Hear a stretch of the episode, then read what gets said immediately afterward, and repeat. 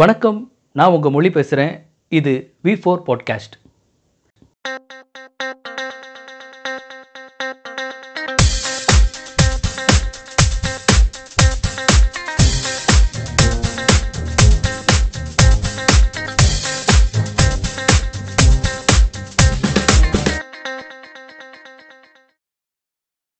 Okay எல்லாரையும் நான் வந்துட்டு இந்த விசிக்கு வரவேற்கிறேன். நம்ம என்ன பேச போறோம் அப்படின்றத நான் முன்னாடியே சொல்லியிருந்தேன். இது வந்து ஒரு தனி நபராக நான் மட்டும் பேச போறது இல்ல உங்களுடைய மனசுல இருக்கிற விஷயங்களை நீங்க எல்லாருமே ஷேர் பண்ண போறீங்க. ஏன்னா இப்ப நாம இந்த பதிகிற பதிவானது உலகத்துல உள்ள எல்லா தமிழர்களுக்குமே வந்து யூஸ்ஃபுல்லா இருக்கும்னு நினைக்கிறேன். ஏன்னா நம்ம வந்து நம்மள வாழ்க்கையில நம்ம பார்த்துட்டு இருக்க ஆசிரியர்களை பத்தியும் பள்ளி பருவங்கள்ல கல் கல்லூரி பருவங்கள்ல நம்ம சந்திச்ச பிரச்சனைகள் சிக்கல்கள் எல்லாத்தையும் பத்தி பேச போறோம். ஸோ ஃபர்ஸ்ட் நம்ம என்ன பேச போறோம்னு பாத்தீங்கன்னா ஒரு ஒரு ஆசிரியர் அப்படின்றவரு அவரு யாரை வந்து நம்ம ஆசிரியர்னு சொல்லுவோம். அவருக்கு வந்து என்ன தகுதி இருந்தா நம்ம ஒரு ஆசிரியர் சொல்லுவோம். ஒரு நல்ல ஆசிரியர் அப்படின்னு நம்ம ஒருத்தர் சொல்லணும்னா அவருக்கு என்னென்ன குவாலிஃபிகேஷன் இருக்கணும் அப்படின்னு நீங்க நினைக்கிறீங்க எல்லாரும்?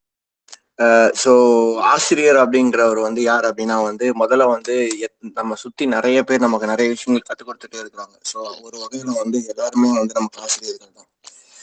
ஆனா ஆனா வந்து ஒரு ஒரு குறிப்பிட்ட ஒரு கான்டெக்ட்ல நம்ம வந்து ஆசிரியர் அதாவது நம்ம வந்து ஒரு படிப்பு சம்பந்தப்பட்ட விஷயங்கள்ல நம்ம ஆசிரியர் அப்படின்னு சொல்லி ஒருத்தரை வந்து நம்ம சொல்லணும் அப்படின்னா அந்த ஒரு குறிப்பிட்ட கான்டெக்ட்ல பார்த்தோம் அப்படின்னா ஆஹ் புத்தகங்கள்ல அதே மாதிரி வந்து ஆஹ் ஒவ்வொரு சப்ஜெக்ட் ஏற்ற மாதிரி இருக்கக்கூடிய பல தகவல்களை தேரிஸை ப்ரூஃப்ஸை அதுக்கப்புறம் வந்து தியரம்ஸ் இது எல்லாத்தையும் நமக்கு சொல்லி கொடுக்குற ஒருத்தர் வந்து நம்ம வந்து அந்த ஒரு கான்டெக்ட்ல ஆசிரியர் அப்படின்ற மாதிரி நம்ம பார்க்குறோம். ஸோ um, இது தவிர்த்து வந்து மென்டார் அப்படின்னு சொல்லிட்டு ஒரு விஷயம் இருக்கு ஆசிரியர் அப்படிங்கிற ஒரு விஷயத்திலேயே ஸோ அதாவது வந்து ஒரு ஸ்டூடெண்ட்டை இல்லை ஒரு பர்டிகுலர் நபரை வந்து நபர் ஒரு பர்டிகுலர் நபருக்கு வந்து எது எதெல்லாம் வந்து கரெக்டு எது எதெல்லாம் தவறு இல்லை எது எதெல்லாம் வந்து எப்படி நம்ம பார்க்கணும் அப்படிங்கிற மாதிரியான ஒரு ஓப்பனான வியூ கொடுக்குற ஒருத்தரை வந்து நம்ம மென்டார் அப்படின்னு சொல்லுவோம். ஸோ இந்த மென்டாருக்கும் அந்த குறிப்பிட்ட ஒரு ஸ்டூடெண்ட்டுக்கும் வந்து ரொம்ப க்ளோஸான ஒரு ரிலேஷன்ஷிப் இருக்கும். இந்த ரிலேஷன்ஷிப் எப்படி அப்படின்னா வந்து இப்போ வந்து ஒரு ஒரு பிஹெச்டி ஸ்டூடெண்ட்டோ இல்லைன்னா வந்து ஒரு ரிசர்ச் ஸ்டூடெண்ட் வந்து தன்னுடைய சூப்பர்வைசர் கூட வந்து ஒரு மனதளவில் மனதளவுல கருத்தியல் அளவுல வந்து ஒரு ஸ்ட்ராங்கான ஒரு ரிலேஷன்ஷிப் வச்சிருப்பாங்க. அதாவது இப்போ ஒரு குறிப்பிட்ட ஒரு தீரியில வந்து இல்ல ஒரு குறிப்பிட்ட ரிசர்ச் கொஸ்டின்ல வந்து ஒருத்தவங்க ஒர்க் பண்றாங்க ஒரு ஒரு டீம் ஒர்க் பண்ணுது அப்படின்னா அந்த டீம்ல இருக்கக்கூடிய கேட்டு சூப்பர்வைசர் அவர் தான் அந்த டீமுக்கு மென்டர் அந்த டீம்ல வேலை செய்யறவங்க எல்லாருமே வந்து ஸ்டூடெண்ட்ஸ் இல்ல ரிசர்ச்சர்ஸ் இல்ல கொலீக்ஸ் இல்ல ஸ்காலர்ஸ் ஏதாவது பேர் வச்சு கூப்பிட்டுக்கலாம். ஸோ இப்போ இந்த குரூப்ல வந்து பாத்தீங்கன்னா அந்த மென்டாலிட்டி இருக்கக்கூடிய அதே மாதிரியான ஒரு எண்ணம் தான் வந்து இந்த ஸ்டூடெண்ட்ஸுங்களுக்கு எல்லாருக்குமே இருக்கும். இந்த டீம்ல வேலை செய்யற எல்லாருக்குமே இருக்கும். ஆனா அதே அந்த அதே மாதிரி ஒரு தீரியை வந்து அவங்க எல்லாருமே ஒத்துக்கிட்டு இருப்பாங்க. ஒரு குறிப்பிட்ட ஒரு ப்ராப்ளத்தை வந்து எல்லாருமே ஒத்துக்கிட்டு இருப்பாங்க. இந்த இடத்துல இது ஒரு ப்ராப்ளமா இருக்கு. இதை நம்ம சரி பண்ண போறோம் அப்படிங்கிற ஒரு ஒத்த ஒத்தை குறிக்கோள் ஒன்று இருக்கும் அந்த டீமுக்கு அந்த ஒத்தை குறி குறிக்கோளை நோக்கி அந்த டீமே பயன் பயணம் செய்யும் அந்த பயணத்துல வந்து ஒவ்வொருத்தர் ஒவ்வொரு மாதிரியான ஆஸ்பெக்ட்ல வந்து அவர்களுடைய கான்ட்ரிபியூஷன் எடுத்து வந்து கொடுத்துட்டே இருப்பாங்க. ஸோ இந்த இடத்துல வந்து அவங்களுடைய கான்ட்ரிபியூஷனை அழகா தெளிவா லாஜிக்கலா எடுத்துட்டு போகிறதுக்கு முக்கியமான ஒரு ஆளா இருக்கிறது யார் அப்படின்னா அந்த மென்டர் அப்படிங்கிறவர் தான். அந்த மென்டர் தான் வந்து அந்த பசங்களுக்கு ஸ்காலர்ஸ்க்கு ஸ்டூடெண்ட்ஸ்க்கு எல்லாருக்குமே வந்து அறிவியல் நாலேஜ் மட்டும் இல்லாம சொசைட்டல் ஸ்கில்ஸ் அதே மாதிரி வந்து சொசைட்டில ஒரு ரிசர்ச்சரா நமக்கு என்ன மாதிரியான ரெஸ்பான்சிபிலிட்டிஸ் இருக்கும் அதுல இருக்க ஒரு எத்திக்ஸ் என்ன அப்படிங்கிற மாதிரி எல்லா விஷயங்களையுமே சொல்லி கொடுக்கறது வந்து இந்த குறிப்பிட்ட ஒரு ஆசிரியர் இல்ல மென்டர் இல்ல வந்து அந்த மாதிரியான பேர்ல இருக்கக்கூடிய அந்த குறிப்பிட்ட ஒரு டீமினுடைய ஹெட் இருப்பார். ஸோ என்னை பொறுத்த வரைக்கும் வந்து நீங்க கேட்குற கேள்விக்கு பதில் என்ன அப்படின்னா ஆசிரியர் அப்படின்றவர் வந்து ஒரு குறிப்பிட்ட த- த- தகவலையோ இல்லை ஒரு குறிப்பிட்ட இன்ஃபர்மேஷனை வந்து நமக்கு கரெக்டான ஆங்கிள்ல பார்க்கறதுக்கு சொல்லி கொடுக்கிறவர் தான் வந்து ஆஹ், ஆசிரியர். Okay okay. மிக்க நன்றி ஐயப்ப ப்ரோ உங்களுடைய கருத்துக்களை ஷேர் பண்ணதுக்கு. வேற யாராவது உங்கள் கருத்துக்களை வந்து நீங்க பதிவு பண்ணா பதிவு பண்ணுங்க. ஒரு ஆசிரியர் நீங்க அவருக்கு என்ன குவாலிஃபிகேஷன் இருக்கணும்னு நினைக்கிறீங்க? அவர் சொன்ன மாதிரி ஐயப்ப ப்ரோ சொன்ன மாதிரி வந்து நம்மளுக்கு கற்றுத்தர எல்லாருமே ஆசிரியர்கள் தான் அப்படின்னு அவர் சொல்றாரு. ஸோ வீட்டுல வந்து அப்பா அம்மா கூட நம்மளுக்கு வந்து சொல்லித் தராங்க. அவங்களும் ஒரு விதத்துல நமக்கு ஒரு ஆசிரியர் தான். ஆனா கல்வி அப்படின்னு வரும்போது அப்பா ஆசிரியருக்கு இருக்கிற குவாலிஃபிகேஷன் வேற. பொதுவாக நம்ம வாழ்க்கையில நமக்கு வாழ்க்கை பாடம் கற்றுத்தர ஒவ்வொருத்தருமே ஆசிரியர் தான். அவர் நம்மளுக்கு வந்து அதிகாரியா இருக்கலாம். இல்ல நம்மளுக்கு வந்துட்டு அவர் வந்து அண்ணனாவோ தம்பியாவோ நண்பராவோ யாரா வேணாலும் இருக்கலாம். அவங்களுக்கு தெரிஞ்ச ஒரு விஷயத்த நமக்கு கத்து தரும் போதே அவர் வந்து நமக்கு ஆசிரியரா மாறுறாரு. அப்படி நீங்க வந்துட்டு ஒரு ஆசிரியர் பத்தி என்ன நினைக்கிறீங்க? உங்களுக்கு ஆசிரியர்னா அவருக்கு என்ன குவாலிஃபிகேஷன் நினைக்கிறீங்கிறத யாராவது ஒருத்தர் வந்து நீங்க ஷேர் பண்ணணும்னா ஷேர் பண்ணுங்க. காதால நமக்கு நம்ம என்ன சொல்ல சொல்ல வரோன்றத அது குறித்து கேட்கக்கூடிய ஒரு டீச்சரை தான் நான் எதிர்பார்ப்பேன். அதாவது நீங்க உங்க நீங்க பேசுறத கேட்கறதுக்கு ஒருத்தர் இருக்கணும் அப்படின்றீங்களா ஆசிரியர்? நீங்க பேசுறத கேட்கற அளவுக்கு ஒரு ஆசிரியர் இருக்கணும் அப்படின்னு சொல்றீங்களா நம்ம என்ன சொல்ல வரோன்றது முழுசா உள்வாங்கிட்டு அதுக்கப்புறம் அதுக்கான பதில அவங்க தரணும். நம்ம என்ன சொல்ல வரோன்றதுக்கு முன்னாடியே அவங்க இதுதான் பையன் சொல்லுவான்றது ஒரு ஓகே நீங்க சொல்றது எனக்கு புரியுது. இப்ப என்னன்னா ஜென்ரலா இப்ப நான் காலேஜ்ல ஒர்க் பண்ணிட்டு இருக்கனால விஷயங்கள் தெரியறதுனால சொல்றேன். பொதுவாகவே ஸ்டூடெண்ட் வந்துட்டு ஏதாவது ஒரு ப்ராஜெக்ட் டைம்ல வந்து அவன் ஒரு ஐடியாவோட வருவான். எந்த ஒரு ஸ்டூடெண்ட் எடுத்துக்கிட்டீங்கனாலும் அவன் ஒரு ஐடியாவோட தான் வருவான். நான் எப்பவுமே என்ன செய்வேன்னா என்னுடைய ப்ராஜெக்ட் எனக்கு கீழே பண்ணணும்னு வர ஸ்டூடெண்ட்டை வந்து அவனோட ஐடியாவுக்கே விட்டுருவேன். நீ வந்து என்ன செய்யணும்னு நினைக்கிறியோ அதை நீயே யோசிச்சு சொல்லு. உனக்கு ஏதாவது சந்தேகம் இருந்துச்சுன்னா ஜேர்னல் பேப்பர்லாம் நிறைய இருக்கு. என்ன ஃபீல்டில் நீ வந்து ப்ராஜெக்ட் பண்ணணும்னு நினைக்கிறியோ அது தொடர்பான ஜேர்னல் பேப்பர் படி. அதுக்கப்புறம் உன்னோட ஐடியா வந்து ஷேர் பண்ணு அப்படின்னு நான் எப்பவுமே அனுப்பி விட்டுருவேன். பெரும்பாலும் பார்த்தீங்கன்னா ஆசிரியர்கள் வந்து அப்படி சொல்ல மாட்டாங்க. ஏன் அப்படின்னா அவங்களுக்குன்னு சொல்லிட்டு ஒரு ஒரு கடிவாளம் போட்ட மாதிரி ஒரு ஆங்கிள் தான் யோசிப்பாங்க எப்பவுமே. இப்போ இப்ப பாத்தீங்கன்னா பொதுவா பிஹெச்டி பண்ண டாக்டரேட் பண்ண ஆசிரியர்கள் பாத்தீங்கன்னா அவங்களுடைய ப்ராஜெக்ட் அவங்க பிஹெச்டி பண்ண அந்த இதுக்கு தொடர்பாகவே வந்து பசங்களையும் ப்ராஜெக்ட் பண்ண சொல்லுவாங்க. ஸோ அப்படி வந்து ஸ்டூடெண்ட்டுக்கு வந்து அதுல இன்ட்ரெஸ்டே இல்லைனாலும் அவனை ஃபோர்ஸ் பண்ணுவாங்க. இலுமினாட்டி காலன் வந்து இதை தான் சொல்றாருன்னு நினைக்கிறேன். அதாவது ஸ்டூடெண்டோட ஐடியாவை வந்து கேட்கறதுக்கு ஆசிரியர் தயாரா இருக்கிற ஒரு ஆசிரியர் வேணும் அப்படின்ற மாதிரி சொல்றாருன்னு நினைக்கிறேன். சார் நான் பேசட்டுமா? சொல்லுங்க அடன் ஆ, சொல்லுங்க அடன் சொல்லுங்க. ஆக்சுவலி நான் ஆசிரியர் என்னோட பர்சனல் எக்ஸ்பீரியன்ஸ்ல இருந்து நான் சொல்றேன். ஆஹ் நான் சின்ன வயசுல இருந்து நான் படிச்சப்போ எனக்கு வந்து என்ன சொல்றது பழ- கத்துக்கிறதுக்கு ரொம்ப கஷ்டமா இருக்கும். ரொம்ப கஷ்டமா இருக்கும் எனக்கு. ஆஹ் என்னன்னா அவங்க சொல்லி கொடுக்கறது எல்லாத்தையும் ஒரு நாள் பூரா உட்காந்து நான் படிப்பேன். எக்ஸாம் வருதுன்னா ஒரு மாசம் என்ன உட்காந்து அடிச்சு வீட்டுல உட்காந்து அடிச்சு தொல்லை பண்ணி இப்படி என்ன எப்படியாச்சும் கத்துக்க வச்சிருவாங்க. ஆனா எக்ஸாம்ல போனா என்னால எழுத முடியாது. எனக்கு சீக்கிரமா எல்லாம் மறந்து போயிடும். அந்த மாதிரி தான் பிரச்சனை இருந்துச்சு. சின்ன வயசுல இருக்கு அப்போ என்னோட கிளாஸ்ல இருக்கிற அந்த என்ன சின்ன வயசுல இருந்தே எனக்கு ஒரு நல்ல ஒரு ஆசிரியர் கிடைக்கலன்னு தான் நான் சொல்லுவேன். அந்த டீச்சர்ஸும் வந்து எனக்கு என்ன பிரச்சனை அந்த மாதிரி புரிஞ்சுக்க மாட்டாங்க. எனக்கு வந்து ஒரு டிஸ்லெக்சியா மாதிரின்னு வச்சுக்கோங்களேன். எனக்கு ஒரு ஞாபகத்துல இருக்குது. அப்போ அதை வந்து அவங்க புரிஞ்சிக்கவே மாட்டாங்க. அவங்க வந்து மேல மேல அடிச்சுக்கிட்டே துன்புறுத்திக்கிட்டே இருப்பாங்க. இதனால எனக்கு என்ன ஆச்சுன்னா நான் வந்து அந்த ஸ்கூல்ல ஒரு ஃபிஃப்த்து சிக்ஸ்த் ஸ்டாண்டர்ட் வரைக்குமே நான் வந்து யார்கிட்டயுமே பேச மாட்டேன். அந்த லெவலுக்கு நான் வந்து போயிட்டேன். இது போக எனக்கு வந்து ஸ்கூல்லயே வந்து எனக்கு என்ன சொல்றது செக்ஷுவல் அசால்ட் அந்த மாதிரி எனக்கு வந்து சில ஆளுங்களும் எனக்கு கொடுத்தாங்க. அந்த மாதிரி எனக்கு இருந்துச்சு. ஸோ இதனால நான் வந்து ரொம்ப யார்கிட்ட என்ன பேசுறது அந்த மாதிரி எனக்கு வந்து ரொம்ப இது டிப்ரெஸ்ட் ஆகி அந்த மாதிரி ஆயிட்டேன். ஸோ இது வந்து ஸ்கூல் டேஸ் அப்ப எனக்கு என்ன ஆச்சுன்னா யார்கிட்ட இதை பத்தி சொல்றது அதெல்லாம் தெரியல. அண்ட் எனக்கு வந்து படிக்கிறதுக்கு ப்ராப்ளம் இருக்கு. அப்ப அதுக்கு தகுந்த மாதிரி எனக்கு சொல்லி கொடுக்கறதுக்கு அந்த ஆசிரியர்கள் தயாராகவே இல்லை. ஸோ அவங்க வந்து அவங்க சர்டன் மெத்தட் வச்சிருக்காங்க. அந்த மெத்தட்லயே தான் அவங்க ஃபாலோ பண்ணாங்க. இவன் படிக்கலையா? இவன் அடி இவன் படிப்பான் எப்படி சொல்லி. அவங்க வந்து சயின்டிபிக்கா பாக்குறது இல்லை அப்படின்னு சொல்லி எனக்கு தோணுது. தென் இதே இதுதான் நான் வந்து அந்த ஸ்கூல்ல இருந்து என்ன வேற ஸ்கூல்ல மாத்தினேன் அங்க வந்து வேற பசங்க எல்லாம் கொஞ்சம் ஃப்ரெண்ட்லியா இருந்தோடனே நான் கொஞ்சம் எல்லார்ட்டும் பேச வந்து கத்துக்கிட்டேன். வேற ஸ்கூல்ல பண்ணுவேன் ஆனா அங்கேயும் வந்து எனக்கு இந்த ஸ்கூல்ல எனக்கு என்ன பிரச்சனை இருந்துச்சோ அதை விட பெரிய பிரச்சனை இருந்துச்சு. என்ன எல்லாருமே புல்லிங் பண்ணி ஒரு இடத்துல கார்னர் பண்ணி வைக்க ஆரம்பிச்சிட்டாங்க. ஓகே இந்த ஸ்கூல்ல வந்தப்போ என்ன வந்து ஈவன் டீச்சர்ஸே என்ன புள்ளி பண்ண ஆரம்பிச்சாங்க. அந்த இந்த ஸ்கூல்ல சோ அங்கே எனக்கு இந்த மாதிரி ஒரு பிரச்சனை இருந்துச்சு. அப்ப எனக்கு என்ன ஆச்சுன்னா இந்த டீச்சர்ஸ் வந்து அந்த பசங்களை வந்து புள்ளி பண்ணா அங்க அவங்களோட கான்பிடன்ஸ் குறையும். ஒரு டீச்சர் வந்து கான்பிடன்ஸ் கொடுக்கறது தான் வேலைன்னு சொல்லி அவங்க அது அது தெரிஞ்சுக்கல. ஈவன் நான் ஒரு கொஸ்டின் எந்திரிச்சு கேட்டேன்னா கூட அந்த கொஸ்டினுக்கு அவங்க பதில் சொன்ன மாதிரி நீ ஆல்ரெடி மக்கள் உனக்கு நீ தெரிஞ்சு என்ன பண்ண போற? அந்த மாதிரியான ஒரு கேள்வி கேட்பாங்க. ஸோ அங்கேயே புள்ளி தான் பண்ணுவாங்க. தென் அப்படியே என்னோட ஸ்கூல் டேஸும் போச்சு. தென் நான் காலேஜ் வரேன். காலேஜ் வந்தேன்னா என்னன்னா காலேஜ் வந்தோடனே நம்ம கொஞ்சம் பெரிய பர்சன்ட் ஆயிடும். ஆனா அந்த இடத்துல வந்து நம்மளுக்கு வந்து அங்கேதான் நம்ம அரசியல் கத்துக்கிறது எல்லாமே பண்ணுவோம். அந்த இடத்துல வந்து நம்மளோட ஃப்ரீடம் எல்லாமே பார்ப்போம். ஆனா நான் படிச்ச காலேஜ்ல எப்படின்னா இப்ப ஏதாச்சும் ஒரு பிரச்சனைனா அந்த பையனே போட்டு அடிப்பாங்க. ப்ரொஃபசர்ஸ் இப்போ ஃபார் எக்ஸாம்பிள் இப்போ நான் ரெக்கார்ட் நோட் சைன் வாங்கல. அது என்னோட ரெஸ்பான்சிபிலிட்டி சைன் போட முடியாதுன்னு சொல்றது அவங்களோட அத்தாரிட்டி அவங்க பண்ணலாம். பட் அந்த ரெக்கார்ட் நோட் எடுத்து மூஞ்சி மேல எறியறது அது வந்து அவங்களோட என்ன சொல்றது அது அவங்களுக்கு ரைட்ஸ் கிடையாது. பட் அந்த மாதிரியே என்ன பண்ணுவாங்க? இப்போ வந்து நான் ஒரு நாள் லீவ் எடுத்துட்டேன்னா என்ன போ- போட்டு அடிக்கிறது. எனக்கு வந்து என்ன ஒரு twenty one twenty two years ஆகுது? எனக்கு வயசு அவ்வளோ ஆகுது? ஸோ அதுக்கான அந்த அந்த மெச்சூரிட்டி இருக்குன்னு சொல்லி அதுக்கு தகுந்த மாதிரி நடத்தணும். அப்பவும் ஒரு சின்ன பையன் மாதிரி தான் நடத்தணும். ஸோ நான் என்ன பாக்குறேன்னா அந்த ஆஹ் இவங்க வந்து அந்த பசங்களை வந்து ஃப்ரீடம் எந்த எந்த இடத்துல அவங்களை எப்படி ட்ரீட் பண்ணணும் அப்படின்னு சொல்லி தெரியறது இல்ல பசங்களுக்கான செல்ஃப் ரெஸ்பெக்ட் எப்படி கொடுக்கணும்னு சொல்லி ஆசிரியர்களுக்கு தெரியறது கிடையாது. ஏன்னா இந்த செல்ஃப் ரெஸ்பெக்ட் தான் அவனை வந்து அடுத்த சமூகத்துல அவன் எப்படி வாழணும்னு இருக்கும். அவனை இந்த சின்ன வயசுல இருந்தே அவனை நட்டம் தரணும்னா அவனுக்கு செல்ஃப் ரெஸ்பெக்ட் கம்மியா தான் இருக்கும்னு நான் நினைக்கிறேன். அவனுக்கு வந்து என்ன சொல்றது அது அவனை மைண்டே கரெக்ட் பண்ணியிருந்தாலும் அடிக்கிறாங்க அப்படின்னு சொல்லி ஒரு துவேஷ உணர்வு தான் அவனுக்கு வரும்னு நினைக்கிறேன். அண்ட் ஸ்கூல்ல ஸ்கூல்ல சின்ன வயசுல வந்து அந்த பசங்களுக்கு எந்த மாதிரி கெப்பாசிட்டி இருக்குன்னு சொல்லி சயின்டிபிக்கா பாக்குறது இல்லை. அவங்க ஒரு சர்டின் மெத்தட் வச்சிருக்காங்க. அந்த மெத்தட்ல தான் அவங்க சொல்லி கொடுக்குறாங்க.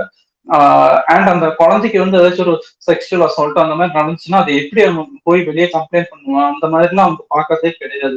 இதெல்லாம் வந்து நான் ஸ்கூல்ல அனுபவிச்சது. இது எனக்கு வந்து ஆசிரியர்னா எப்படி இருக்கணும்னா அவங்க வந்து என்ன சொல்றது?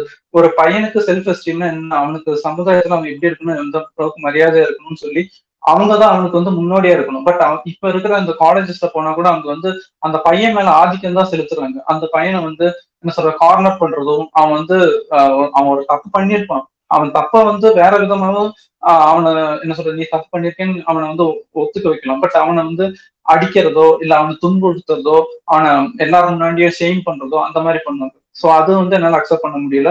அதை மாத்தணும் அப்படி. அந்த மாதிரி இருக்கக்கூடாது ஒரு ஆசிரியர் அப்படின்னு சொல்லி நினைக்கிறேன்.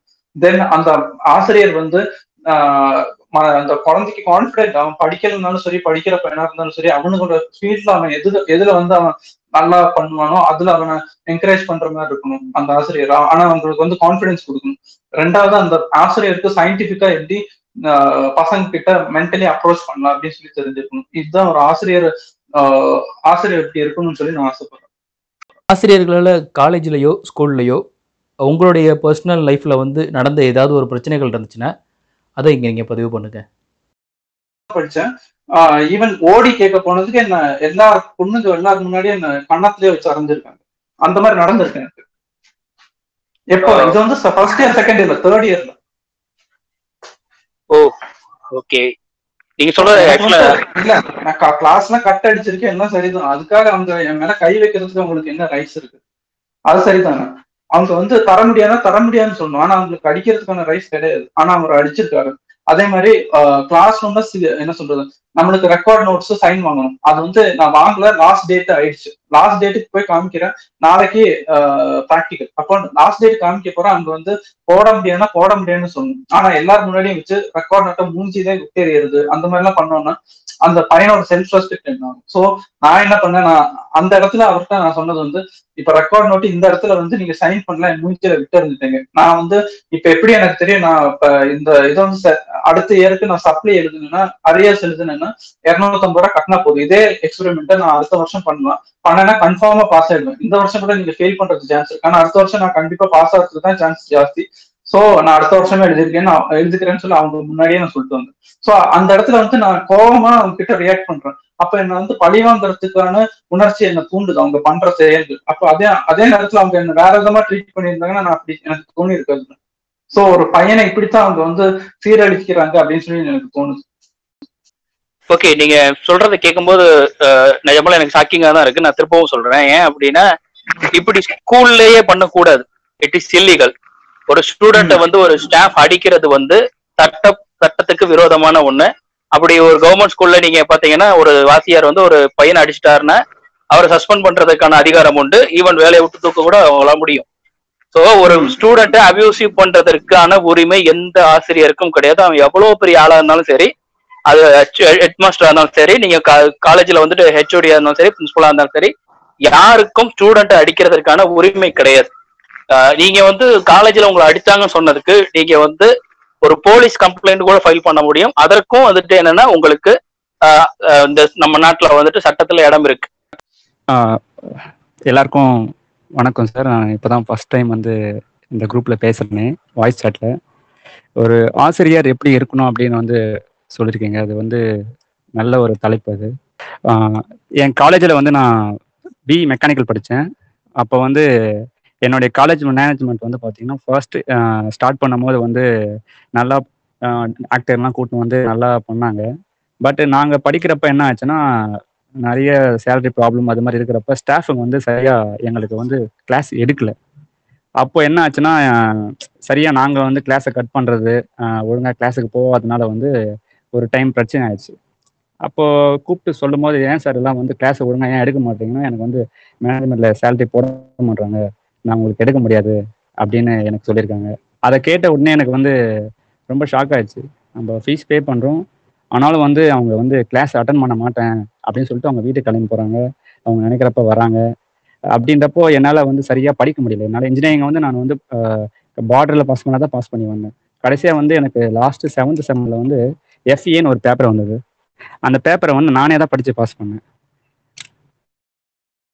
நீங்களே படிச்சிட்டீங்களா? பரவாயில்லையே. பயங்கர டஃப்பா இருக்குமே. உண்மைதான் அது ரொம்ப டஃப்பான சப்ஜெக்ட் என்னுடைய சீனியர் நிறைய பேர் வந்து ஃபெயில் ஆயிருக்காங்க. நான் வந்து அதை ஃபர்ஸ்ட் அட்டம்லேயே பாஸ் பண்ணேன். அது மாதிரி வந்து இங்க நிறைய ஆசிரியர்கள் வந்து மாணவர்களுடைய நலனை கருத்துல வச்சுக்க மாட்டாங்க. அவங்களுடைய பர்சனல் இஷ்யூஸ்ல என்னென்ன இருக்கோ அதை மட்டும்தான் பாக்குறாங்க ஸ்டூடெண்ட்டை வந்து அவங்களுக்கு என்ன பிடிச்சிருக்கு அதுன்ற அந்த ஒரு தாட்டே இல்லை அவங்களுக்கு.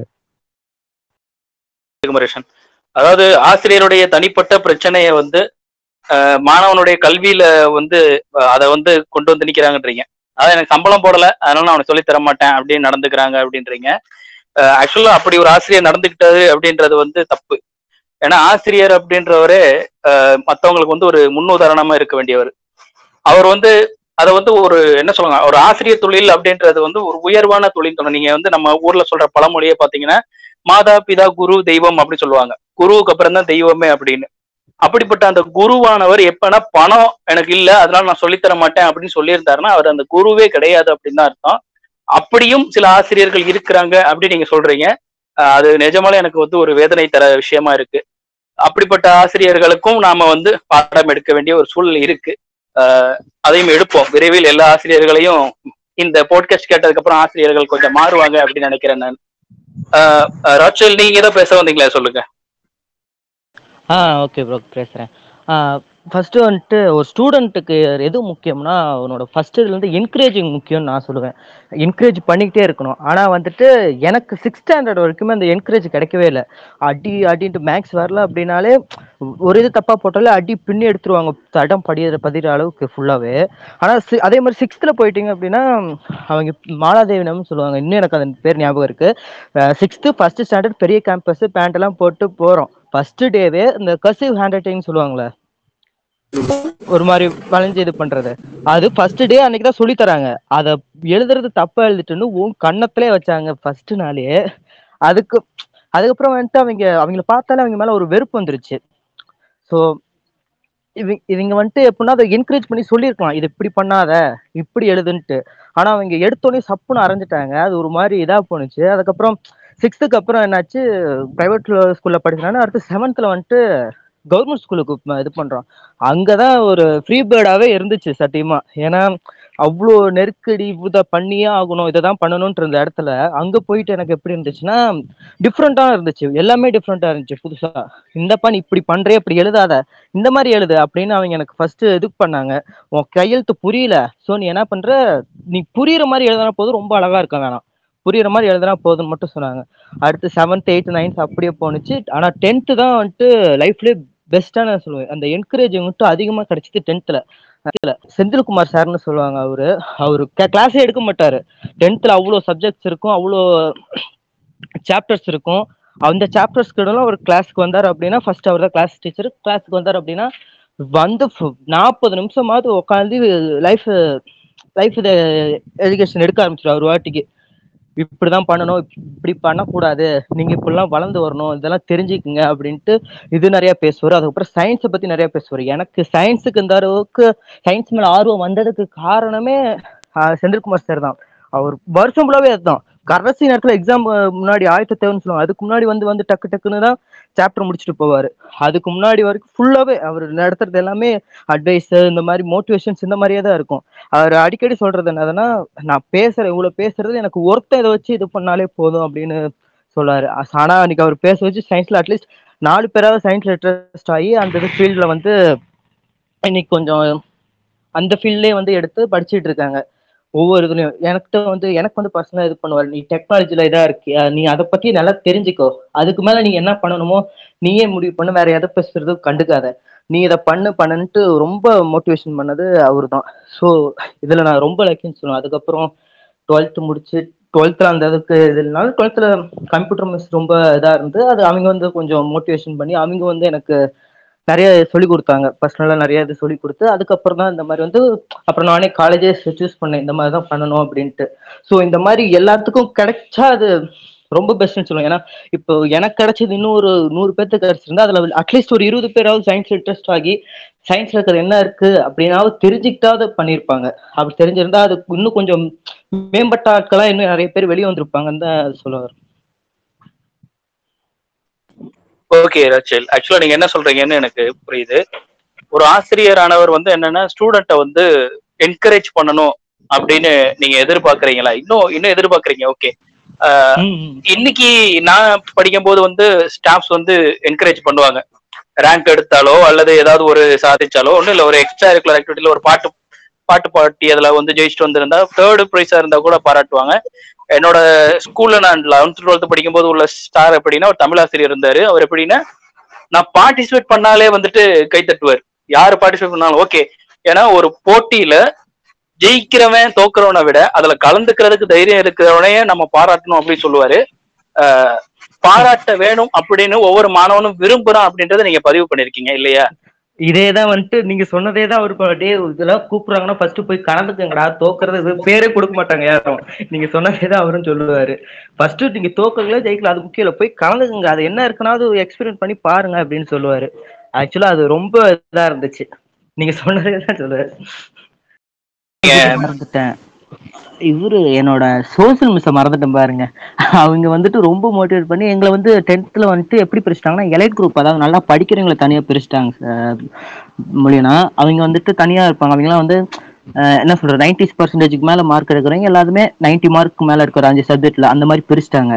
ஸோ எங்களெல்லாம் வந்துட்டு எஃப்ஜிஹெச்னு சம்திங் அந்த இதில் பிரித்து வச்சுட்டாங்க.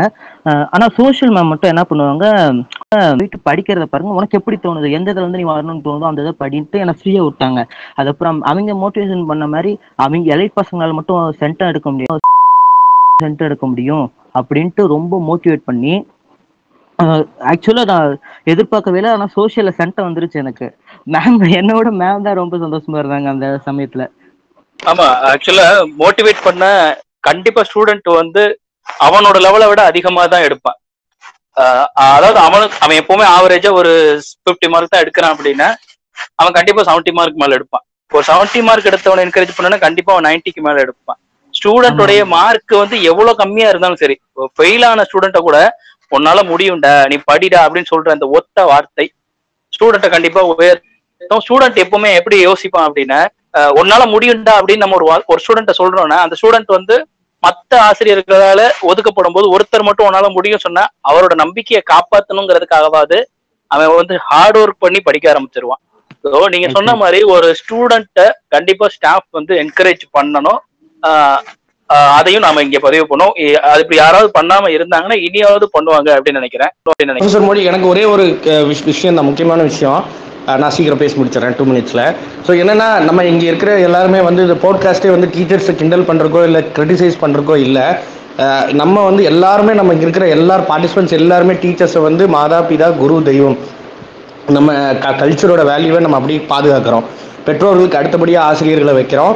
எப்படி ஒரு பையன் வந்து எங்கள் அப்பா இப்படி இருந்தால் நல்லா இருக்குமே எங்கள் அம்மா இப்படி இருந்தால் நல்லா இருக்குமே அதே மாதிரி என் ஆசிரியர் இப்படி இருந்தால் நல்லா இருக்குமே அப்படிங்கிற கருத்தை தான் நம்ம இங்கே பதிகிறோமே தவிர ஆசிரியர்கள் மேலே எந்த விதத்துலையும் ஒரு சதவீதம் கூட காழ்ப்புணர்ச்சியோ பழி வாங்கணுமோங்கிற எண்ணத்தில் இல்லை. கரெக்டுங்களா ப்ரொஃபசர் மொழி? ஏன்னா நீங்களே ஒரு இருக்கீங்க. ஸோ அப்போ ரைட்டு ஸோ அதை நம்ம இங்கே நான் ஆணித்தரமாக இங்கே இன்னொரு தடவை கூட பதிவு செஞ்சு செய்ய விரும்புகிறேன் எல்லா ஆசிரியர்களுக்கும் நாங்கள் நன்றி உள்ளவங்களா இருக்கிறோம். நாங்கள் இப்படி இன்னைக்கு இருக்கிற நிலமை நாங்கள் சம்பாதிக்கிற நிலமை சம்பாதிக்கிறோம். நாங்கள் இப்படி இருக்கிறோம் அப்படிங்கிற காரணமே சக்ஸஸ்ஃபுல்லாக லைஃப்பில் இருக்கிறோங்கிற காரணமே எங்கள் ஆசிரியர்கள் தான். அதில் மாற்று கருத்தே கிடையாது.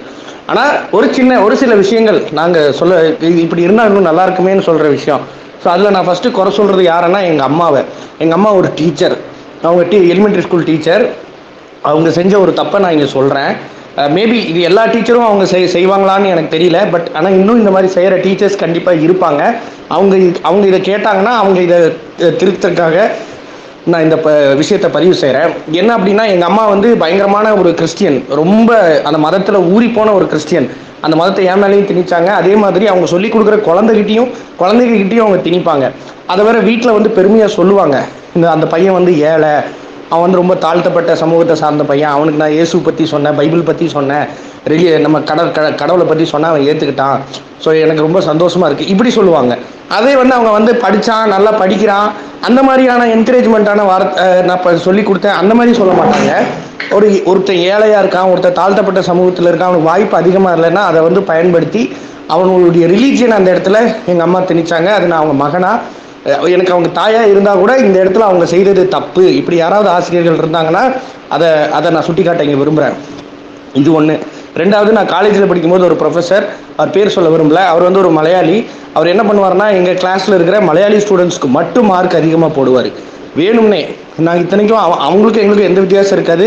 நாங்கள் அவங்கள விட நல்லா எழுதியிருந்தாலுமே நல்லா பெர்ஃபார்ம் பண்ணியிருந்தாலுமே அவங்களுக்கு தான் ஃபஸ்ட் ப்ரிஃபரன்ஸ் கொடுப்பாரு. இது ஏன்னா அந்த சொந்த இனம் அப்படிங்கிறனால அப்போ இந்த சொந்த மொழி சொந்த ஜாதி சொந்த ரிலீஜியன் மதம் இதையெல்லாம் ஒரு ஆசிரியர்னு நீங்கள் உள்ளே வரும்போது இது பப்ளிக்கு நாங்கள் உங்ககிட்ட தான் கற்றுக்குறோம் எங்களுக்கு அப்பா அம்மாவுக்கு அடுத்து உலகம்னா என்ன அப்படிங்கிறது உங்ககிட்ட தான் கற்றுக்குறோம் இப்போ நீங்களே வந்து இது எங்கள் மேலே திணிக்கும் போது பார்சியாலிட்டி காட்டும் போது அது எங்கள் மனசில் ரொம்ப ஆழமாக பதிஞ்சிருது. சமுதாயங்கிறது இப்படித்தானோ? நான் ஒரு நல்ல கேஸ்டில் இருந்தேன்னா என்னை மதிக்குமோ? நான் ஒரு நல்ல ரிலீஜியனில் இருந்தேன்னா என்ன எனக்கு சான்ஸ் கிடைக்குமோ? நான் இந்த இனத்துல இருந்தால் எனக்கு சான்ஸ் கிடைக்குமோ? அப்போ இந்த இனம் அது அப்படிங்கிற அந்த வேறுபாடெல்லாம் எங்களுக்கு சின்ன வயசுலேயே ஆழமாக பதிய காரணம் என்னென்னா ஏதோ ஒரு இடத்துல எங்களை ஆசிரியர்கள் அப்படி இது பண்ணியிருக்காங்க அப்படிங்கிறதுல. ஸோ இது கேட்குற ஆசிரியர்கள் அந்த மாதிரியான உங்களுக்கு பட்டுது அப்படின்னா தயவு செய்து அதை இதோட நிப்பாட்டிக்கங்க. அவ்வளோதான் இது ஒன்று தான் நான் சொல்ல விரும்புகிறேன் நன்றி ப்ரொஃபஸர் மொழி. நன்றி வசந்தன் உங்களுடைய கருத்துக்களை நீங்க பதிவு பண்ணதுக்கு. இதுவும் வந்து ஒரு பெரிய இஷ்யூ தான்.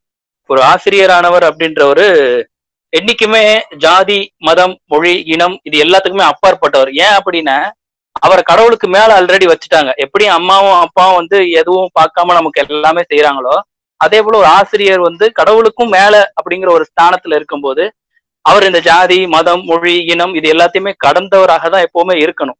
அப்படி ஆசிரியர்கள் நடந்து கொண்டிருந்தால் அது தவறு. அதை வந்து நீங்க பதிவு பண்ணிருக்கீங்க. அதை மாற்றிக்கொண்டால் ஒரு மேம்பட்ட ஒரு நல்ல சமூகத்தை நம்மளால உருவாக்க முடியும் அப்படின்னு நான் நம்புறேன். வேற யாராவது ஏதாவது இது தொடர்பாக கருத்துக்கள் பதிவு பண்ணணும்னா பதிவு பண்ணுங்க. நான் ஒரு இதை பத்தி சொல்லணும். லிங்குஸ்டிக். சார் அதாவது இப்போ ஆசிரியர்கள் எல்லாருமே நல்லா படிச்சுட்டு பிஎஸ்சி எம்எட் எல்லாம் எல்லாம் முடிச்சுட்டு தான் வந்து ஒரு கல்வி நிலையத்துல போய் வந்து பாடம் சொல்லி கொடுக்குறாங்க. அப்போ சொல்லி கொடுக்கும்போது நான் என்ன நினைக்கிறேன்னா அந்த அவங்க வந்து அந்த குறிப்பிட்ட இப்போ ஒரு சயின்ஸ் டீச்சர் இருந்தாங்கன்னா அவருக்கு அந்த சயின்ஸ்ல இருக்க எல்லாமே தெரிஞ்சிருக்கணும். ஒரு ஆல்பர்ட் ஐன்ஸ்டீன் அளவுக்கு. இப்போ ஒரு அந்த முக்கிய இங்க நிறைய பேர் நிறைய விஷயம் சொன்னாங்க. மார்க் போடுறது பிரச்சனை வேற அந்த தனிம தாக்கு தாக்குதல் மாதிரி அப்படிலாம் சொன்னாங்க. ஸோ அது அது ஆஹ் ஆஹ் அது அதெல்லாம் கடந்து கூட இவங்க இவங்க வந்து அந்த கல்வியை வந்து ரொம்ப நல்லா சொல்லி கொடுக்கணும்.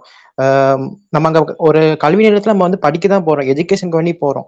அப்போ நம்மளுக்கு வந்து அந்த சப்ஜெக்டை வந்து நமக்கு ஃபுல்லா அவங்க வந்து கிளியர் பண்ணி தரணும்.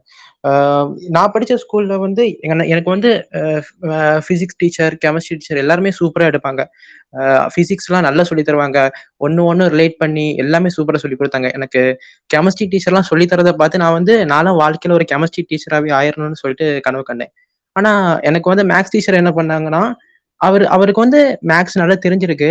ஆனால் எப்படி வந்து மேக்ஸ் சொல்லி கொடுக்கணும்னு தெரில அவர் வந்து எப்படி சொல்லி கொடுக்குறாருன்னா இப்போ ஒரு கீபோர்ட் இருக்குது ஒரு பியானோ இருக்குது. அந்த பியானோல வந்து இந்த கீ ப்ரெஸ் பண்ணா இந்த டோன் வரும். இந்த கீ ப்ரெஸ் பண்ணா இந்த சவுண்ட் வரும். அப்படி சொல்லி கொடுக்காம நம்ம வந்து இந்த பாட்டு படி இந்த பாட்டை நம்ம வந்து படிக்க போறோம். ஸோ இந்த பாட்டுக்கு இந்த கீ எல்லாம் ப்ரெஸ் பண்ணணும். இந்த கீ எல்லாம் ப்ரெஸ் பண்ணி நம்ம முடிச்சோம்னா இந்த பாட்டு வந்து வந்துடும் ஸோ நீங்க வந்து இந்த கீயை ப்ரெஸ் பண்ணுங்க. நம்மளுக்கு அந்த பாட்டு வந்துடும் நம்மளுக்கு அந்த பாட்டை வந்து நம்ம பரீட்சையில எழுதணும்னா நம்மளுக்கு வந்து பத்து மார்க் தந்துருவாங்க. ஸோ இந்த கீயை மட்டும் ப்ரெஸ் பண்ணுங்கன்னு அவர் சொல்லி கொடுக்குறாரு. அப்படி சொல்லி கொடுக்குறது வந்து தப்பு. ஏன்னா நம்ம அந்த அது வந்து அந்த அந்த எப்படி அந்த பாடல் வந்து அமைந்துன்னு நம்ம வந்து படிக்கல. இந்த கீயெல்லாம் நம்ம வந்து வெறும் இந்த ஸ்டெப் அந்த மே அந்த கணக்கு வந்து நம்ம வந்து ஸ்டெப் இந்த மாதிரி ஸ்டெப் வந்து நம்ம வந்து பண்ணுனா அதோட ரிசல்ட் வந்து வந்துருது. அப்படிதான் நம்ம படிச்சிருக்கோம். அப்படிதான் எனக்கு சொல்லி தந்தாரு.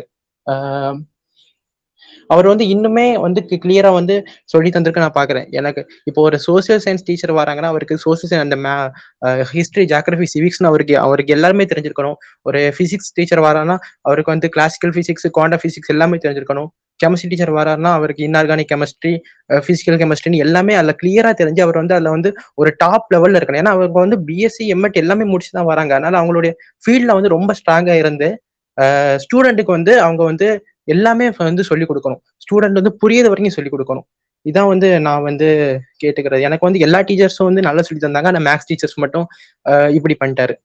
அவர் வந்து டீச் பண்ண அவர் எல்லாமே டீச் பண்ணுவாரு. அவர் டீச் பண்றத நம்ம டெஸ்ட் எழுதுனா நம்மளுக்கு ஹண்ட்ரட் மார்க் கூட கிடைக்கும். அந்த அளவுக்கு வந்து ச- எல்லா சம் டீச் பண்ண ஆனா டீச் அந்த அதை வச்சு நம்ம வந்து ஒரு மேல் படிப்பு படிக்கும் போது இந்த மேக்ஸ் வந்து யூஸ் ஆக மாட்டேங்குது.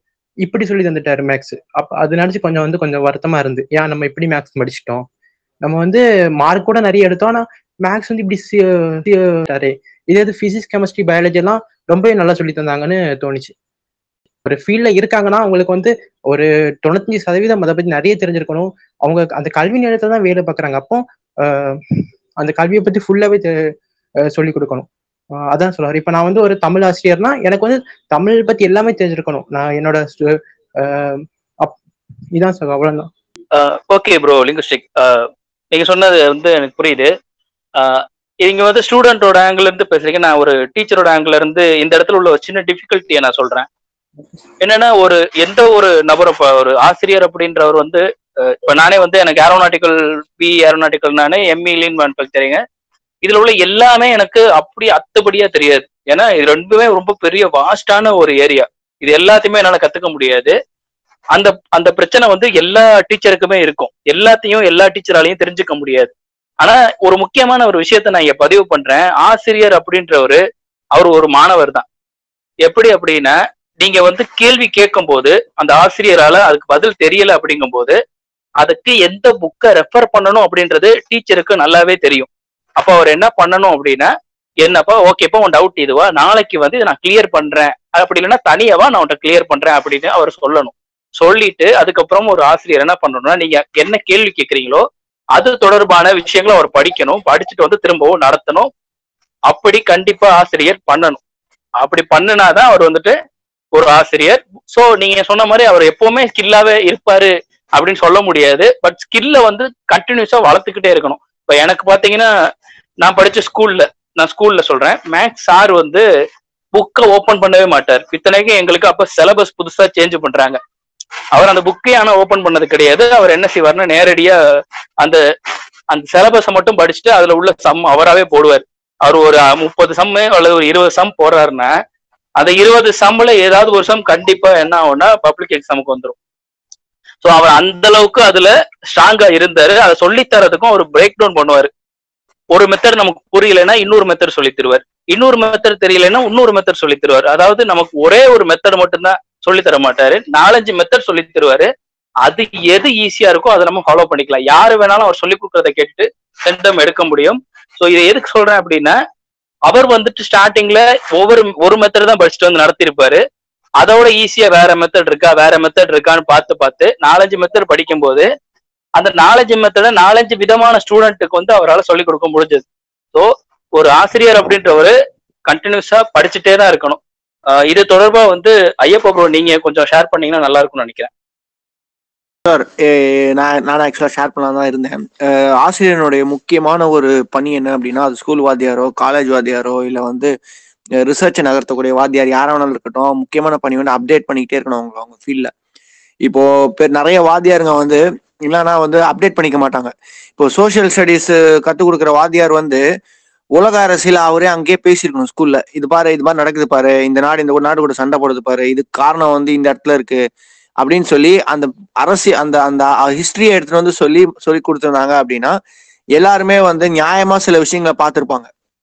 ஸோ இந்த ஃபீல்டில் வந்து அப்டேட் பண்ணாதது அப்படிங்கிறது வந்து ஒரு முக்கியமான ஒரு ப்ராப்ளமா நான் பார்க்குறேன். இப்போ இப்போ நான் வந்து ஒரு டீச்சராக இருக்கேன் அப்படின்னா நான் வந்து நானோ டெக்னாலஜியில் நானோ டெக்னாலஜி கோர்ஸ் எடுத்துட்டு இருக்கேன் அப்படின்னா நான் என்ன பண்ணுவேன் அப்படின்னா போ- போன வருஷம் இந்த வருஷம் ரீசெண்டா பப்ளிஷ் பண்ணப்பட்ட சில பேப்பர்ஸ் அதுல என்ன சொல்றாங்க என்ன இருக்கு அதுல? நான் சம நான் எடுக்கக்கூடிய டாபிக்ல அப்படின்னு சொல்லி அதை வந்து ஒரு டிஸ்கஷன் பாயிண்டா வைப்பேன் என்னோட கிளாஸ்ல ஸோ என்ன பண்ணுவேன் இந்த ஸ்டூடெண்ட்ஸுங்களுக்கு வந்து நான் வந்து என்னோட அந்த ஒரு குறிப்பிட்ட பேப்பரை சர்க்குலேட் பண்ணி இதை படிச்சுட்டு வாங்க நம்ம இதை பத்தி டிஸ்கஸ் பண்ணலாம் அப்படின்னு சொல்லுவேன். அவங்களும் படிச்சுட்டு வருவாங்க அப்புறம் டிஸ்கஸ் பண்ணுவோம். இதே விஷயத்த வந்து நான் இந்தியாவில் கூட ட்ரை பண்ணியிருக்கேன். நான் காலேஜில் வந்து நான் கெஸ்ட் லெக்சர்ஸ் போகும்போது ட்ரை பண்ணியிருக்கேன்.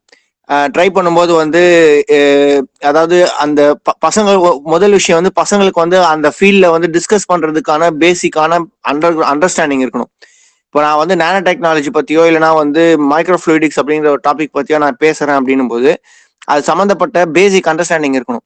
அந்த பேசிக் அண்டர்ஸ்டாண்டிங்கை யார் கொடுக்குறாங்க அப்படின்னா வந்து அந்த ஸ்கூல்ல காலேஜில் இருக்கக்கூடிய ஆக்சுவலாக இருக்கக்கூடிய வாத்தியாருங்க.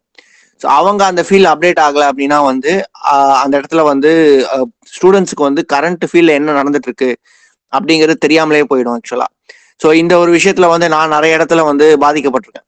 ஏன்னா வந்து எ- என- பாதிக்கப்பட்டிருக்கேன். ஆனா எனக்கு என்னோட வாத்தியார் வந்து இந்த அட்வைஸ் தான் கொடுத்தாரு. டே நான் பா- எனக்கு தெரியாதுடா. நீ போய் கத்துக்கோ போ. லைப்ரரி லைப்ரரி இருக்கு. போய் தேடி கத்து கத்துக்கோ. ஏதாவது புதுசா இன்ட்ரெஸ்டிங்கா தெரிஞ்சா எனக்கு வந்து சொல்லிக் கொடு அப்படின்னு சொல்லி வாத்தியார் வந்து ஓப்பனாவே என்கிட்ட சொல்லியிருக்காரு நிறைய இடத்துல. எ- என்ன என்னோட என்ன கைட் பண்ணவங்க. என்னோட என்னோட மாஸ்டர்ஸ் நான் பண்ணும்போது எனக்கும் என் வாதியாருக்கும் நடுல வந்து ஒரு சயின்டிபிக் இதுல ஒரு டிஸ்கஷன் வரும்போது கருத்து முரண் ஏற்படுது. நான் ஒரு டெக்னா டெக்னிக் சொல்றேன். அவர் ஒத்துக்க மாட்டேன்றாரு அந்த டெக்னிக்கு அவருடைய ரீசன் சொல்றாரு நான் என்னுடைய ரீசன் சொல்றேன். ஒரு கட்டத்துல அவர் புரிஞ்சுக்கிட்டாரு. நான் சொல்ற அவர் அவர் சொல்றது தப்புன்றது அவர் புரிஞ்சுக்கிட்டாரு. அந்த டைம்ல அவர் வந்து ஒரு கொஞ்சம் கூட யோசிக்கல. பா சாரிப்பா நான் சொன்னது கரெக்ட் நீ சொன்னது கரெக்டுப்பா நான் மறந்தே போயிட்டேன் பாத்தா அப்படின்னு சொல்லி வாத்தியார் வந்து ஒரு ஸ்டூடெண்ட்டை வந்து தன்னுடைய கலியாக பார்த்து தேங்க் பண்ணி சாரி கேட்டு அதுக்கப்புறம் அவர் டிஸ்கஷன் அடுத்த இடத்துக்கு நகர்த்த ஆரம்பிக்கிறார். ஸோ இது எதுக்கு சொல்ல வரேன் அப்படின்னா வந்து ஒரு ஒரு ஒரு ஒரு வாத்தியார் அப்படிங்கிறவர் வந்து ஒரு ஒரு என்னதான் நம்ம மாதா பிதா குரு தெய்வம்லாம் சொன்னாலும் மா வாத்தியார் அப்படிங்கிறவர் வந்து அவரும் ஒரு லேர்னர் தான் அந்த இடத்துல. அவரும் வந்து கத்துக்கிட்டே தான் இருக்காரு. அவர் கத்துக்க கத்துக்க தான் வந்து அந்த ஸ்டூடெண்ட்களுக்கு அவர் சொல்லிக் கொடுக்க முடியும். அவரும் வந்து ஸ்டூடெண்ட்ஸ் கிட்ட நிறைய கத்துக்க முடியும். ஸோ அந்த இந்த ஒரு இடத்துல வந்து வாத்தியார்ன்றவர் வந்து தொடர்ந்து தன்னை தன்னை வந்து தன்னுடைய ஃபீல்ட்ல வந்து அப்டேட் பண்ணிக்கிட்டே இருக்கணும். அது எந்த ஒரு ஃபீல்ட்ல வேணாலும் இருக்கட்டும். என்- என்னுடைய உறவினர்கள்ல நிறைய பேர் வாத்தியாருங்களா இருக்கிறாங்க. நான் அவங்க கிட்ட போயிட்டு பயாலஜி சம்மந்தப்பட்ட ரீசெண்டா இருக்கக்கூடிய விஷயங்கள் எல்லாம் பேசினேன் அப்படின்னா அவங்க வந்து அப்படியே பார்ப்பாங்க. என்னடா இவன் பேசுறான்? அப்படின்னு சொல்லிட்டு. ஸோ அப்ப நான் சொல்லுவேன் ஏன் நீங்க அப்டேட் பண்ணிக்கலையா ஃபீல்ட்ல அப்படின்னு கேட்பேன். கேட்கும்போது அவங்க சிரிப்பாங்க. நான் அப்போ சொல்லுவேன் இல்லை நீங்கள் அப்டேட் பண்ணிக்கணும் அப்போ தான் நீங்கள் உங்கள் ஸ்டூடெண்ட்ஸ் கற்றுக் கொடுக்க முடியும். ஆனால் அவங்க அதுக்கு ஒரு நியாயமான ஒரு ஒரு பதில் வைப்பாங்க. என்ன பதில் அப்படின்னா வந்து நியாயமா இல்லைன்னு தெரியல எனக்கு பட் அவங்க ஒரு பதில் வைப்பாங்க. என்ன பதில் அப்படின்னா நாங்கள் வந்து சிலபஸ் மட்டும்தான் பார்ப்போம் அப்படின்னுவாங்க. ஸோ அந்த இடத்துல தான் வந்து பிரச்சனை வருது ஆக்சுவலா இங்க இங்க வந்து பிரச்சனை என்ன அப்படின்னா வந்து சிலபஸ் ஓரியன்டா மட்டுமே வாதியாருங்க வந்து ஸ்டூடெண்ட்ஸ்க்கு கற்றுக் கொடுக்கறதுனால தான் அதை தவிர்த்து எக்ஸ்ட்ராவா நிறைய கத்துக்கணும் அப்படின்னு நினைக்கக்கூடிய ஸ்டூடெண்ட்ஸுங்களுக்கு வந்து பெரிய ஒரு ஏமாற்றமா போயிடுது. ஸோ uh, ஒருவேளை சிலபஸை கவர் பண்றது மட்டும் இல்லாம கொஞ்சம் டைம் ஒதுக்கி கரண்ட்ல நடக்கக்கூடிய விஷயங்களை பத்தி டிஸ்கஸ் பண்ற மாதிரி இருந்துச்சு அப்படின்னா இன்னும் பெட்டரா ஸ்டூடெண்ட்ஸ் வந்து ஏன் இதை நம்ம கத்துக்கிறோம் அப்படிங்கறது தெரிஞ்சுக்கிட்டு இன்னும் இன்ட்ரெஸ்டிங்கா படிக்கிறதுக்கு நிறைய வாய்ப்புகள் இருக்கு. ஸோ இதுதான் என்னுடைய ஒரு இதுவா இருக்கும். முன்னாடி நீங்க வந்து இந்த வாத்தியாருங்க வந்து ஸ்டூடெண்ட்ஸ் எப்படி ஹேண்டில் பண்றாங்க அப்படிங்கறத பத்தி பேசிட்டு இருந்தீங்க. இதுல எனக்கும் நிறைய பர்சனலான எக்ஸ்பீரியன்ஸ் எல்லாம் இருந்திருக்கு. நான் டென்த் எல்லாம் படிக்கும்போது நான் வந்து ரொம்ப ஆவரேஜா படிக்கக்கூடிய ஸ்டூடெண்ட் தான். நைன்த் வரைக்கும் நான் மேத்தமெட்டிக்ஸ் எல்லாம் ஃபெயில் ஆகிட்டு தான் இருந்தேன். ஆனா அதுக்கப்புறமா நான் மேத்தமெட்டிக்ஸை வந்து ரொம்ப ஆர்வமாக ஆர்வமா படிக்க ஆரம்பிச்சேன். அது காரணம் என்ன அப்படின்னா வந்து அந்த வாத்தியார் வந்து என்ன என்ன நான் என்ன பண்றேன் கிளாஸ்ல அப்படின்றத அறுபது பேர் இருக்கக்கூடிய ஸ்டூடெண்ட்ஸ் இருக்கிற கிளாஸ்ல வந்து எனக்கு கரெக்டா ஐடென்டிஃபை பண்ணிட்டாரு என்னோட பிரச்சனையை. நான் ஃப்ரண்ட் ரோல உட்காந்துருப்பேன் பாதி நேரம் நான் தூங்கி தான் இருப்பேன் கிளாஸ்ல பாதி நேரம் வந்து உட்காந்துருப்பேன் பிசிக்கலா ஆனா கவனிச்சிருக்க மாட்டேன். ஸோ அதை வந்து கரெக்டா கண்டுபிடிச்சிட்டாரு அந்த வாத்தியார். அவர் பேர் வந்து ஸ்ரீதரன். அவர் வந்து என்சிசி மாஸ்டர் ஆக்சுவலா என்சிசி ஹெட் அவர் எங்க ஸ்கூலுக்கு. அவர் வந்து என்ன பண்ணாரு? ஒரு நாள் சம்மாடி வெளுத்து வாங்கிட்டாரு முதுகுல. அஹ் எனக்கு எனக்கு எனக்கு அழுகு அழுகையா வருது. எதுக்குறான்னு அடிச்சாரு இவர்? அப்படின்னு சொல்லிட்டு. அதுக்கப்புறம் அவர் கடைசியில் என்ன சொல்லிட்டாரு? கிளாஸ் முடியும் போது உங்க அப்பாவை கூட்டுவா அப்படின்னு சொல்லிட்டாரு. நம்ம ஊர்ல வந்து அப்பாவை கூட்டுவா அப்படின்னாலே அம்மாவை கூட்டுவா அப்படின்னாலே நமக்கு வந்து அங்கேயே ந- நடுங்க ஆரம்பிச்சிடும் காலை ஐயோ அப்பாவை கூட கூப்பிட்டு வந்துட்டாங்க. அவ்வளவுதான் போச்சு போ. வீட்டுல அடி வாங்கணும் ஸ்கூல்ல அடி வாங்கணும். எங்க போனாலும் அடி வாங்கணும் மேடம் அப்படின்னு பயம் வந்துடும் நமக்கு. நான் எங்க அப்பா கிட்ட போயிட்டு பா இது மாதிரி ஆயிடுச்சுப்பா. வந்து கூப்பிடுறாங்க அவங்கள வந்து பாருங்க அப்படின்ற. எங்க அப்பாவும் வந்து சரி நான் பாக்குறேன்னு சொல்லிட்டு எங்க அப்பா வந்து வாதியாரை மீட் பண்றாங்க. மீட் பண்ணும்போது அவர் ஒரே ஒரு விஷயம் தான் சொன்னார். என்ன சொன்னார்னா உங்க பையன் கிளாஸ்ல தான் இருக்கிறான் ஆனா கிளாஸ்ல இல்ல. அவன் கவனி அவன் போர்டை தான் பாக்குறான். ஆனா நான் போர்டில் என்ன நடக்குதுன்றதை அவன் உள்வாங்கிக்கல. அவனுக்கு ஏதோ பிரச்சனை இருக்கு அது என்னன்றதை நீங்க வந்து ஒரு டாக்டர் கிட்ட கூட்டு போய் கேளுங்க. ஒருவேளை அவனுக்கு சாப்பாடு சம்மந்தப்பட்டு விட்டமின் நியூட்ரிஷன் டெஃபிஷியன்சி ஏதாவது இருந்துச்சு அப்படின்னாலும் அவனுக்கு வந்து அட்டென்ஷன் வந்து டெஃபிசிட் ஆகிறதுக்கு நிறைய காரணங்கள் இருக்கு.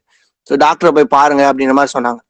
உடனே எங்க அப்பா வந்து சரி டாக்டர் கிட்ட டிஸ்கஸ் பண்ணலாம் அப்படின்னு சொல்லிட்டு டாக்டர் கிட்ட வந்து டிஸ்கஸ் பண்றாங்க. டிஸ்கஸ் பண்ணும்போது அவங்க என்ன பண்ணாங்கன்னா மேபி நியூட்ரிஷன் டிஃபிஷியன்சியா இருந்தாலும் வந்து அட்டென்ஷன் குறையறதுக்கு வாய்ப்புகள் இருக்குன்னு சொல்லிட்டு என்னோட நியூட்ரிஷன்ல the balance the diet so அப்போ என்ன ஆகுது அப்படின்னா வந்து எனக்கு ஆட்டோமேட்டிக்காக வந்து எனக்கு வந்து அங்கே கிளாஸ்ல உட்காந்து ரொம்ப கவனிக்கணும் அப்படிங்கிற ஒரு எண்ணம் வர ஆரம்பிச்சது. ரெண்டாவது விஷயம் வந்து அவர் வந்து நீ கவனிக்க மாட்டேன்றடா அப்படின்றத வந்து கரெக்டான ஒரு ஆங்கிள் கரெக்டாக எங்கள் அப்பா மூலமா சொன்னதுனால எனக்கு ஓ அப்போ நான் கவனிக்கணும் போல் இருக்குது நம்ம கிளாஸ்ல அவர் சொல்லி கொடுத்து கவனிக்கணும் போல் இருக்குன்றது எனக்கு அப்போ தான் ரியலைஸ் பண்ணுறேன் நான். ஏன்னா அன்னைக்கு வரைக்கும் எனக்கு வந்து மேக்ஸ் அப்படின்றது வந்து ஒரு பயமான ஒரு விஷயமா மாறிடுச்சு. ஏன்னா நான் வந்து ஏழாம் கிளாஸ்ல இருந்து ஒன்பதாம் கிளாஸ் வரைக்கும் மேக்ஸ் ஃபெயில் ஆகிட்டே தான் இருப்பேன் எல்லா எல்லா டெஸ்ட்லையும் ஆனுவல் எக்ஸாம்ல மட்டும் ஏதோ ஒரு ஏதோ பண்ணி பாஸ் ஆயிடுவேன். ஸோ அதனால வந்து என்ன ஆயிடுச்சு அப்படின்னா வந்து அந்த இடத்துல அந்த வாத்தியார் வந்து அறுபது பேருக்கு நடுவில் என்னை தனி ஒரு ஸ்டூடெண்டா என்ன கரெக்டாக கவனிச்சார். கவனிச்சு இந்த பையனுக்கு இந்த பிரச்சனை இருக்கு அப்படின்றத சொல்லி கொடுத்து கரெக்டாக கண்டுபிடிச்சி அதை எனக்கு சால்வ் பண்றதுக்கு வழி சொல்லி கொடுத்தாரு. ஸோ அதனால வந்து வாத்தியாருங்க வந்து சிலபஸ் ஓரியன்டாவே போயிட்டு இருக்கிறாங்க அப்படிங்கிறது குற்றச்சாட்டு இருக்கு. அப்படிங்கிற ஒரு விஷயத்துக்கு வந்து என்னுடைய பதில் என்னவா இருக்கும் அப்படின்னா வாதியாரங்களுக்கு வேற வழி இல்லை. ஏன்னா அவங்க வந்து சிலபஸை மட்டும் தான் சொல்லி கொடுக்குற நிலைமை. அதை மீறி அவங்க கொஞ்சம் பசங்களுக்கு வந்து சிலபஸ்க்கு அவுட் சைடு இருக்கிறது சொல்லி கொடுத்தாங்க அப்படின்னா ரொம்ப நல்லா இருக்கும் ஆனா காலேஜ்னு வந்துட்டதுக்கு அப்புறம் படிக்கிறது அப்படிங்கிறது வந்து சொல்லி கொடுக்கறது அப்படிங்கிறது வந்து வாத்தியாரனுடைய கடமை மட்டும் கிடையாது ஸ்டூடெண்டோடைய கடமையும் கூட. அந்த அந்த ஃபீல்ட்ல வந்து தன்னை அப்டேட் பண்ணிக்கிறதுன்றது ஸ்டூடெண்டோடைய கடமை கூட. ஆனா அதுக்கான பேசிக் அண்டர்ஸ்டாண்டிங் கொடுக்கறது அப்படிங்கிறது வந்து பேசிக் ஒக்காபுலரியை கொடுக்கறது. ஏன்னா ஒக்காபுலரி வந்து சயின்ஸ்ல எந்த ஃபீல்டுமே முக்கியம். இப்போ நான் வந்து நான் ஒரு டாபிக் பத்தி பேசுறேன் அப்படின்னும் போது எனக்கு அந்த டாபிக் சம்மந்தப்பட்ட ஒக்காபுலரி எனக்கு இருக்கணும்.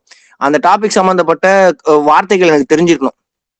அப்பதான் என்னுடைய என்னுடைய கருத்தை நான் அந்த இடத்துல வந்து சுதந்திரமா பதிவு செய்ய முடியும்.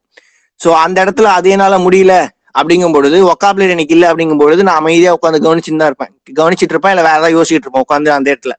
ஸோ அந்த மாதிரியான அப்டேட்டையும் அந்த மாதிரியான ஒக்காபுலரியும் கொடுக்கறது அப்படிங்கிறது வந்து வாத்தியார்களுடைய முக்கியமான ஒரு கடமையா நான் பாக்குறேன். இந்த ஒரு குறிப்பிட்ட ஆஸ்பெக்ட்ல நடந்த சம்பவம் நான் சொல்றேன். நைன்த் ஸ்டாண்டர்ட்ல கெமிஸ்ட்ரியில ஒரு கான்செப்ட் ஒன்று வரும்.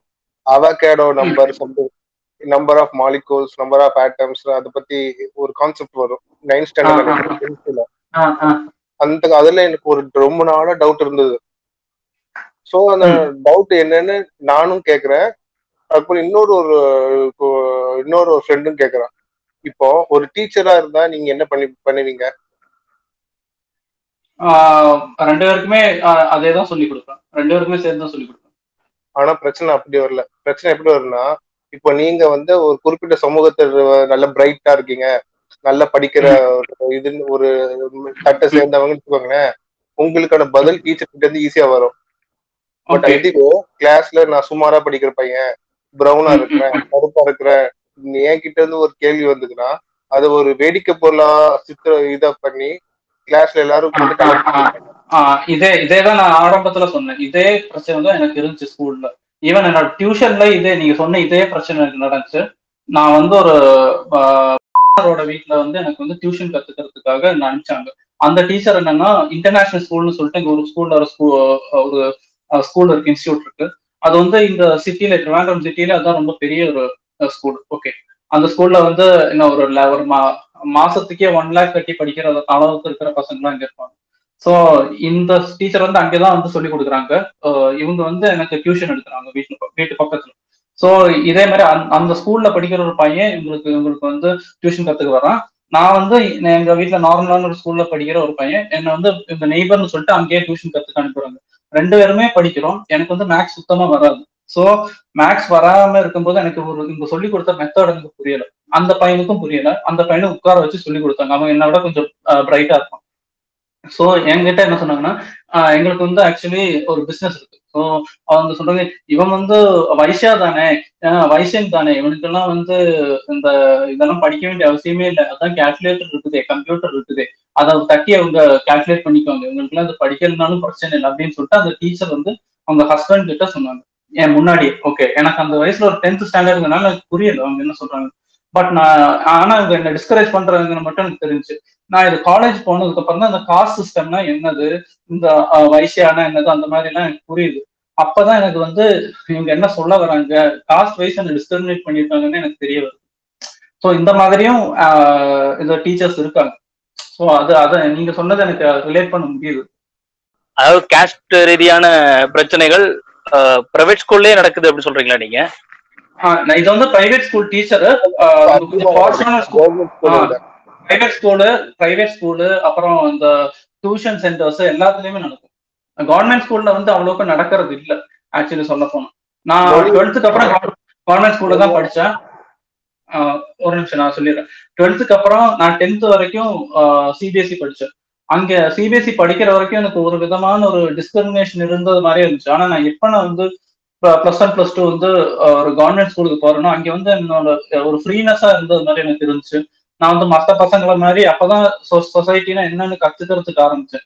இந்த அந்த நான் நார்மலா படிச்ச அந்த ஸ்கூல்ல படிச்சப்ப என்னால வந்து என்ன சொல்றது என்ன ஏதோ ஒரு கூண்டுக்குள்ள அடைச்சது மாதிரி இருந்துச்சு. மத்தவங்க எல்லாருமே சிரிச்சுட்டு ஜாலியா இருப்பாங்க. நான் மட்டும் ஏதோ லோன்லியா அப்படி இருந்த மாதிரி எனக்கு இருந்துச்சு சைக்காலஜிக்கலி அஃபெக்ட் ஆச்சு. கவர்மெண்ட் ஸ்கூல்னா நீங்க வந்து கேள்வி கேட்கலாம். யார்கிட்டயாச்சும் நீங்க உங்க வரி பணம் நீங்க கேள்வி கேட்டலாம் பட் இதுவே ஒரு பிரைவேட் ஸ்கூல்ல நீங்க கேட்கக்கூடிய அந்த அதிகாரன்றது ரொம்ப கம்மி தான் மேக்சிமம் நீங்க கேட்கணும்னா சீஃப் எஜுகேஷன் ஆபீசர் வரை நீங்க அப்ரோச் பண்ணலாமே தவிர மற்றபடி மேனேஜ்மெண்ட் மேல நீங்க நடவடிக்கை எடுக்கிறது அதெல்லாம் ரொம்ப ரொம்ப கம்மி. ஈவன் நான் பிரைவேட் ஸ்கூல்ல அந்த ஸ்கூல்ல நான் இப்ப முன்னாடி படிச்ச ஸ்கூல்ல வந்து எனக்கு சுத்தமா ஒரு ரெக்கக்னேஷன் கூட அட்லீஸ்ட் ஏன் நீ படிக்கலன்னு கூட கேட்கறதுக்கு ஆள் இல்லாம இருந்தாங்க. நான் எப்போ கவர்மெண்ட் ஸ்கூல்ல வரணும் எனக்கு வந்து செகண்ட் ஃபர்ஸ்ட் வந்தோடனே என்ன வந்து ஸ்கூல் சேர்மேன் போஸ்ட்டுக்கு நிக்கிறதுக்கு எல்லா பசங்களுமே என்ன வந்து இது நீ போய் நில்ல நீ கேண்டிடேட் என்னை கூப்பிட்டு நிக்க வச்சாங்க. ஸோ அந்த அளவுக்கு அந்த பசங்க ஃப்ரெண்ட்லியா இருந்தாங்க. ஆனா அங்க போகும்போது எல்லாமே என்ன சொல்றது டிஸ்கிரிமினேஷன் மாதிரியும் அந்த மாதிரி நீ படிக்கிற பையன் படிக்காத பையன் அந்த மாதிரி டிஸ்கிரிமினேஷன் நீ ஃபேரு நீ ஒயிட் ரிச் புவர் அந்த மாதிரியான டிஸ்கிரிமினேஷன் இது எல்லாமே அந்த ஸ்கூல்ல நான் பார்த்தேன். மேபி அது வந்து ஒரு குறிப்பிட்ட அந்த ஒரு ஸ்கூலினுடைய இருக்கக்கூடிய மேனேஜ்மெண்ட்டோ இல்ல அந்த ஸ்கூல்ல இருக்கக்கூடிய வாத்தியாரனுடைய ஆட்ரிபியூட்டா கூட இருக்கலாம். ஏன்னா நான் நான் படிச்சதும் வந்து ஒரு பிரைவேட் ஸ்கூல் தான். பிரைவேட் ஸ்கூல் நான் ரெண்டு பிரைவேட் ஸ்கூல்ல படிச்சேன். முத private school first private school வந்து டிஏவின்னு சொல்லிட்டு ராணிப்பேட்டில் ஒரு ஸ்கூல்லையும் அதுக்கப்புறம் சிருஷ்டின்ற ஒரு பிரைவேட் ஸ்கூல்லையும் படிச்சேன். அஹ், எனக்கு வந்து சில வாத்தியாருங்க வந்து டிஸ்கிரிமினேட்டரியா நடந்துக்கிறாங்க அப்படிங்கிற பட்சத்துல வந்து நான் வந்து டைரக்டா அதெல்லாம் கம்ப்ளைண்ட் பண்ணியிருக்கேன் ஸ்கூல்ல உதாரணத்துக்கு என்னுடைய லைப்ரரியன் வந்து இந்த ரெண்டு ஸ்கூல்ல ஒரு ஸ்கூல்ல வந்து ஒரு லைப்ரரியன் என்ன பண்ணுவார் அப்படின்னா வந்து புக்ஸ் வந்து ரெஃபரன்ஸ் புக்ஸ்னு சொல்லிட்டு நிறைய வச்சிருப்பாங்க. அதுல வந்து latest edition guides latest edition question papers collections இந்த மாதிரி நிறைய இம்பார்ட்டண்டான விஷயங்கள் மார்க் அதிகமா வாங்குறதுக்கு கொஸ்டின்ஸ் எந்த மாதிரிலாம் கேட்கறாங்கன்றது தெரிஞ்சுக்கிறதுக்கு வேண்டிய முக்கியமான விஷயங்கள் வந்து இந்த குறிப்பிட்ட ஒரு லைப்ரரியில வந்து வச்சிருந்தாங்க. நான் அதை போய் படிக்கும்போது அவர் நிறைய பிரச்சனை பண்ணியிருக்காரு எனக்குலாம் எனக்கு மட்டும் இல்லை என்ன மாதிரி நான் நான் அப்ப நான் சொன்னேன் இல்லையா நான் வந்து ஆவரேஜான ஸ்டூடெண்ட் தான். நான் வந்து படிக்கிற ரொம்ப படிக்கிற பையனும் கிடையாது ரொம்ப மக்கும் கிடையாது. ஆவரேஜான ஒரு ஸ்டூடெண்ட் ரெண்டுத்துக்கும் நடுவில். ஸோ எந்த கேட்டகரியுமே எங்களை சேர்த்துக்க மாட்டாங்க. நாங்கள் எங்களுக்குன்னு ஒரு கேட்டகரி வச்சிருப்போம். ஆவரேஜ் பசங்கலாம் சேர்ந்து. ஸோ ஸோ நான் ஆவரேஜ் பசங்க யார் போய் புக் எடுக்கணும் அந்த புக்கு ஒரு நாள் கொடுங்க சார் நான் ஜெராக்ஸ் எடுத்துட்டு கொடுக்குறேன் அப்படின்னு கேட்டாலுமே வந்து அவர் அப்படியே ரிஜெக்ட் பண்றவர். முடியாது போ நீ படிச்சு என்ன பண்ண போற அப்படின்ற மாதிரி. அப்போ நிறைய டைம் அது பண்ணியிருக்காரு நிறைய டைம் பண்ணியிருக்காரு நான் ஒரு கட்டத்துல வந்து நாங்க என்ன பண்ணோம் போயிட்டு கம்ப்ளைண்ட் பண்ணோம். இந்த புக்ஸ் ஆனா படிக்கிற பசங்களுக்கு கொடுத்துருவாரு. ஒரு வாரம் கூட கொடுப்பாரு படிக்கிற பசங்களுக்கு. டாப்ல டாப் ரேங்க் வாங்குற பத்து டாப் டென் கேட்டகரியில இருக்க பசங்களுக்கு வந்து ஒரு வாரம் கூட கொடுப்பாரு. நம்ம அதை கேள்வி கேட்டோம்னா வந்து அவன் படிக்கிறான் கொடுக்குறான் அப்படின்றவாரு. சோ அப்போ எங்களுக்கு பிரச்சனை வந்தது. அதனால நாங்க என்ன பண்ணோம் டைரக்டா போய் எங்களுடைய கிளாஸ் வாத்தியார்கிட்ட கம்ப்ளைண்ட் பண்ணோம். கிளாஸ் வாத்தியார் நேரா போய் அவர்கிட்ட ஓப்பனாவே பேசிட்டாரு. பா ஏன்பா நீ இப்படி பண்ற? உனக்கு இது தப்பா பண்ணலையாப்பா அவனுக்கு கொடுத்து இவனுக்கு கொடுக்கலாம். அப்புறம் என்ன பார்த்தோம் அப்படின்னு ஓப்பனா கேட்டார். இத்- இத்தனைக்கும் பாத்தீங்க அப்படின்னா வந்து இந்த மாதிரி பண்றவர் யார் அப்படின்னா வந்து நான் நான் எங்களுக்கு அந்த டிஸ்கிரிமினேட்டான விஷயங்கள்லாம் சொல்லி கொடுக்கலாம் அந்த ஸ்கூல்ல அவர் வந்து ஒரு கேரளால இருந்து வந்த ஒரு வாத்தியார்னு வச்சுக்கோங்களேன். இவர் பாத்தீங்கன்னா நார்த் இந்தியால இருந்து ஒருத்தர் வந்த ஒரு வாத்தியார். சரியா? சோ அப்படி சோ அது ஒரு பக்கம் இருக்கட்டும். ரிலிஜன் வைஸ் அவங்க டிஃப்ரெண்ட் தான். இவர் இந்து அவர் கிறிஸ்டியன். சரியா? இவர் இந்த ஒரு வாதியார் வந்து அந்த வாதியாரை கேள்வி கேட்க ஆரம்பிச்சோன்னா மத்த வாதி மத்த வாதியாருங்களும் வந்து ஆமா எங்க கிளாஸ்ல இந்த மாதிரி இவர் பண்றாரு எங்க கிளாஸ்ல இந்த மாதிரி பண்றாரு அப்படின்னு லைப்ரரியனுக்கு அப்புறம் வார்னிங் கொடுத்தாங்க. லைப்ரரியன் பா நீ இது மாதிரி பண்ணக்கூடாது இது தப்பு ரூல்னு ஒண்ணு இருந்தா அது எல்லாருக்குமே பொருந்தும். யாருக்குமே வந்து நீ வந்து பார்சலா நடந்து கூடாது அப்படிங்கிற மாதிரி ஒரு ரூல் எடுத்துட்டு வந்தாங்க. சோ அதுக்கப்புறமா அந்த புக்ஸ் எல்லாமே வந்து எல்லாருக்கும் ஈக்குவலா பகிரப்பட்டுச்சு. ஸோ இதை நான் எதுக்கு சொல்றேன் அப்படின்னா வந்து மேபி ஒரு சில ஸ்கூலினுடைய மேனேஜ்மெண்ட் வந்து அந்த மாதிரி இருக்க வாய்ப்பு இருக்கு. மேபி நம்ம கரெக்டான சேனல்ல அப்ரோச் பண்ணியிருந்தோம் அப்படின்னா நமக்கு ஒரு ஒரு மேபி நமக்கு ஒரு ஆன்சர் கிடைச்சிக்க கூட வாய்ப்பு இருந்திருக்கு. ஆனா இன்னொரு விஷயம் என்ன அப்படின்னா வந்து நம்ம ஒரு ஸ்டூடெண்டா நமக்கு இருக்கக்கூடிய ரெஸ்பான்சிபிலிட்டி என்ன? இப்போ நமக்கு ஏதாவது ஒரு பிரச்சனை வந்துச்சுன்னா அதை யார்கிட்ட போய் கம்ப்ளைண்ட் பண்றது? இல்ல நம்ம பேரண்ட்ஸ் கிட்ட சொல்ல முடியுமா? பேரண்ட்ஸ் நமக்கு அதுக்கான சுதந்திரம் கொடுத்துருக்காங்களா? அப்படிங்கிற மாதிரியான விஷயங்கள் எல்லாத்தையுமே நம்ம யோசிக்க வேண்டியது இருக்கு.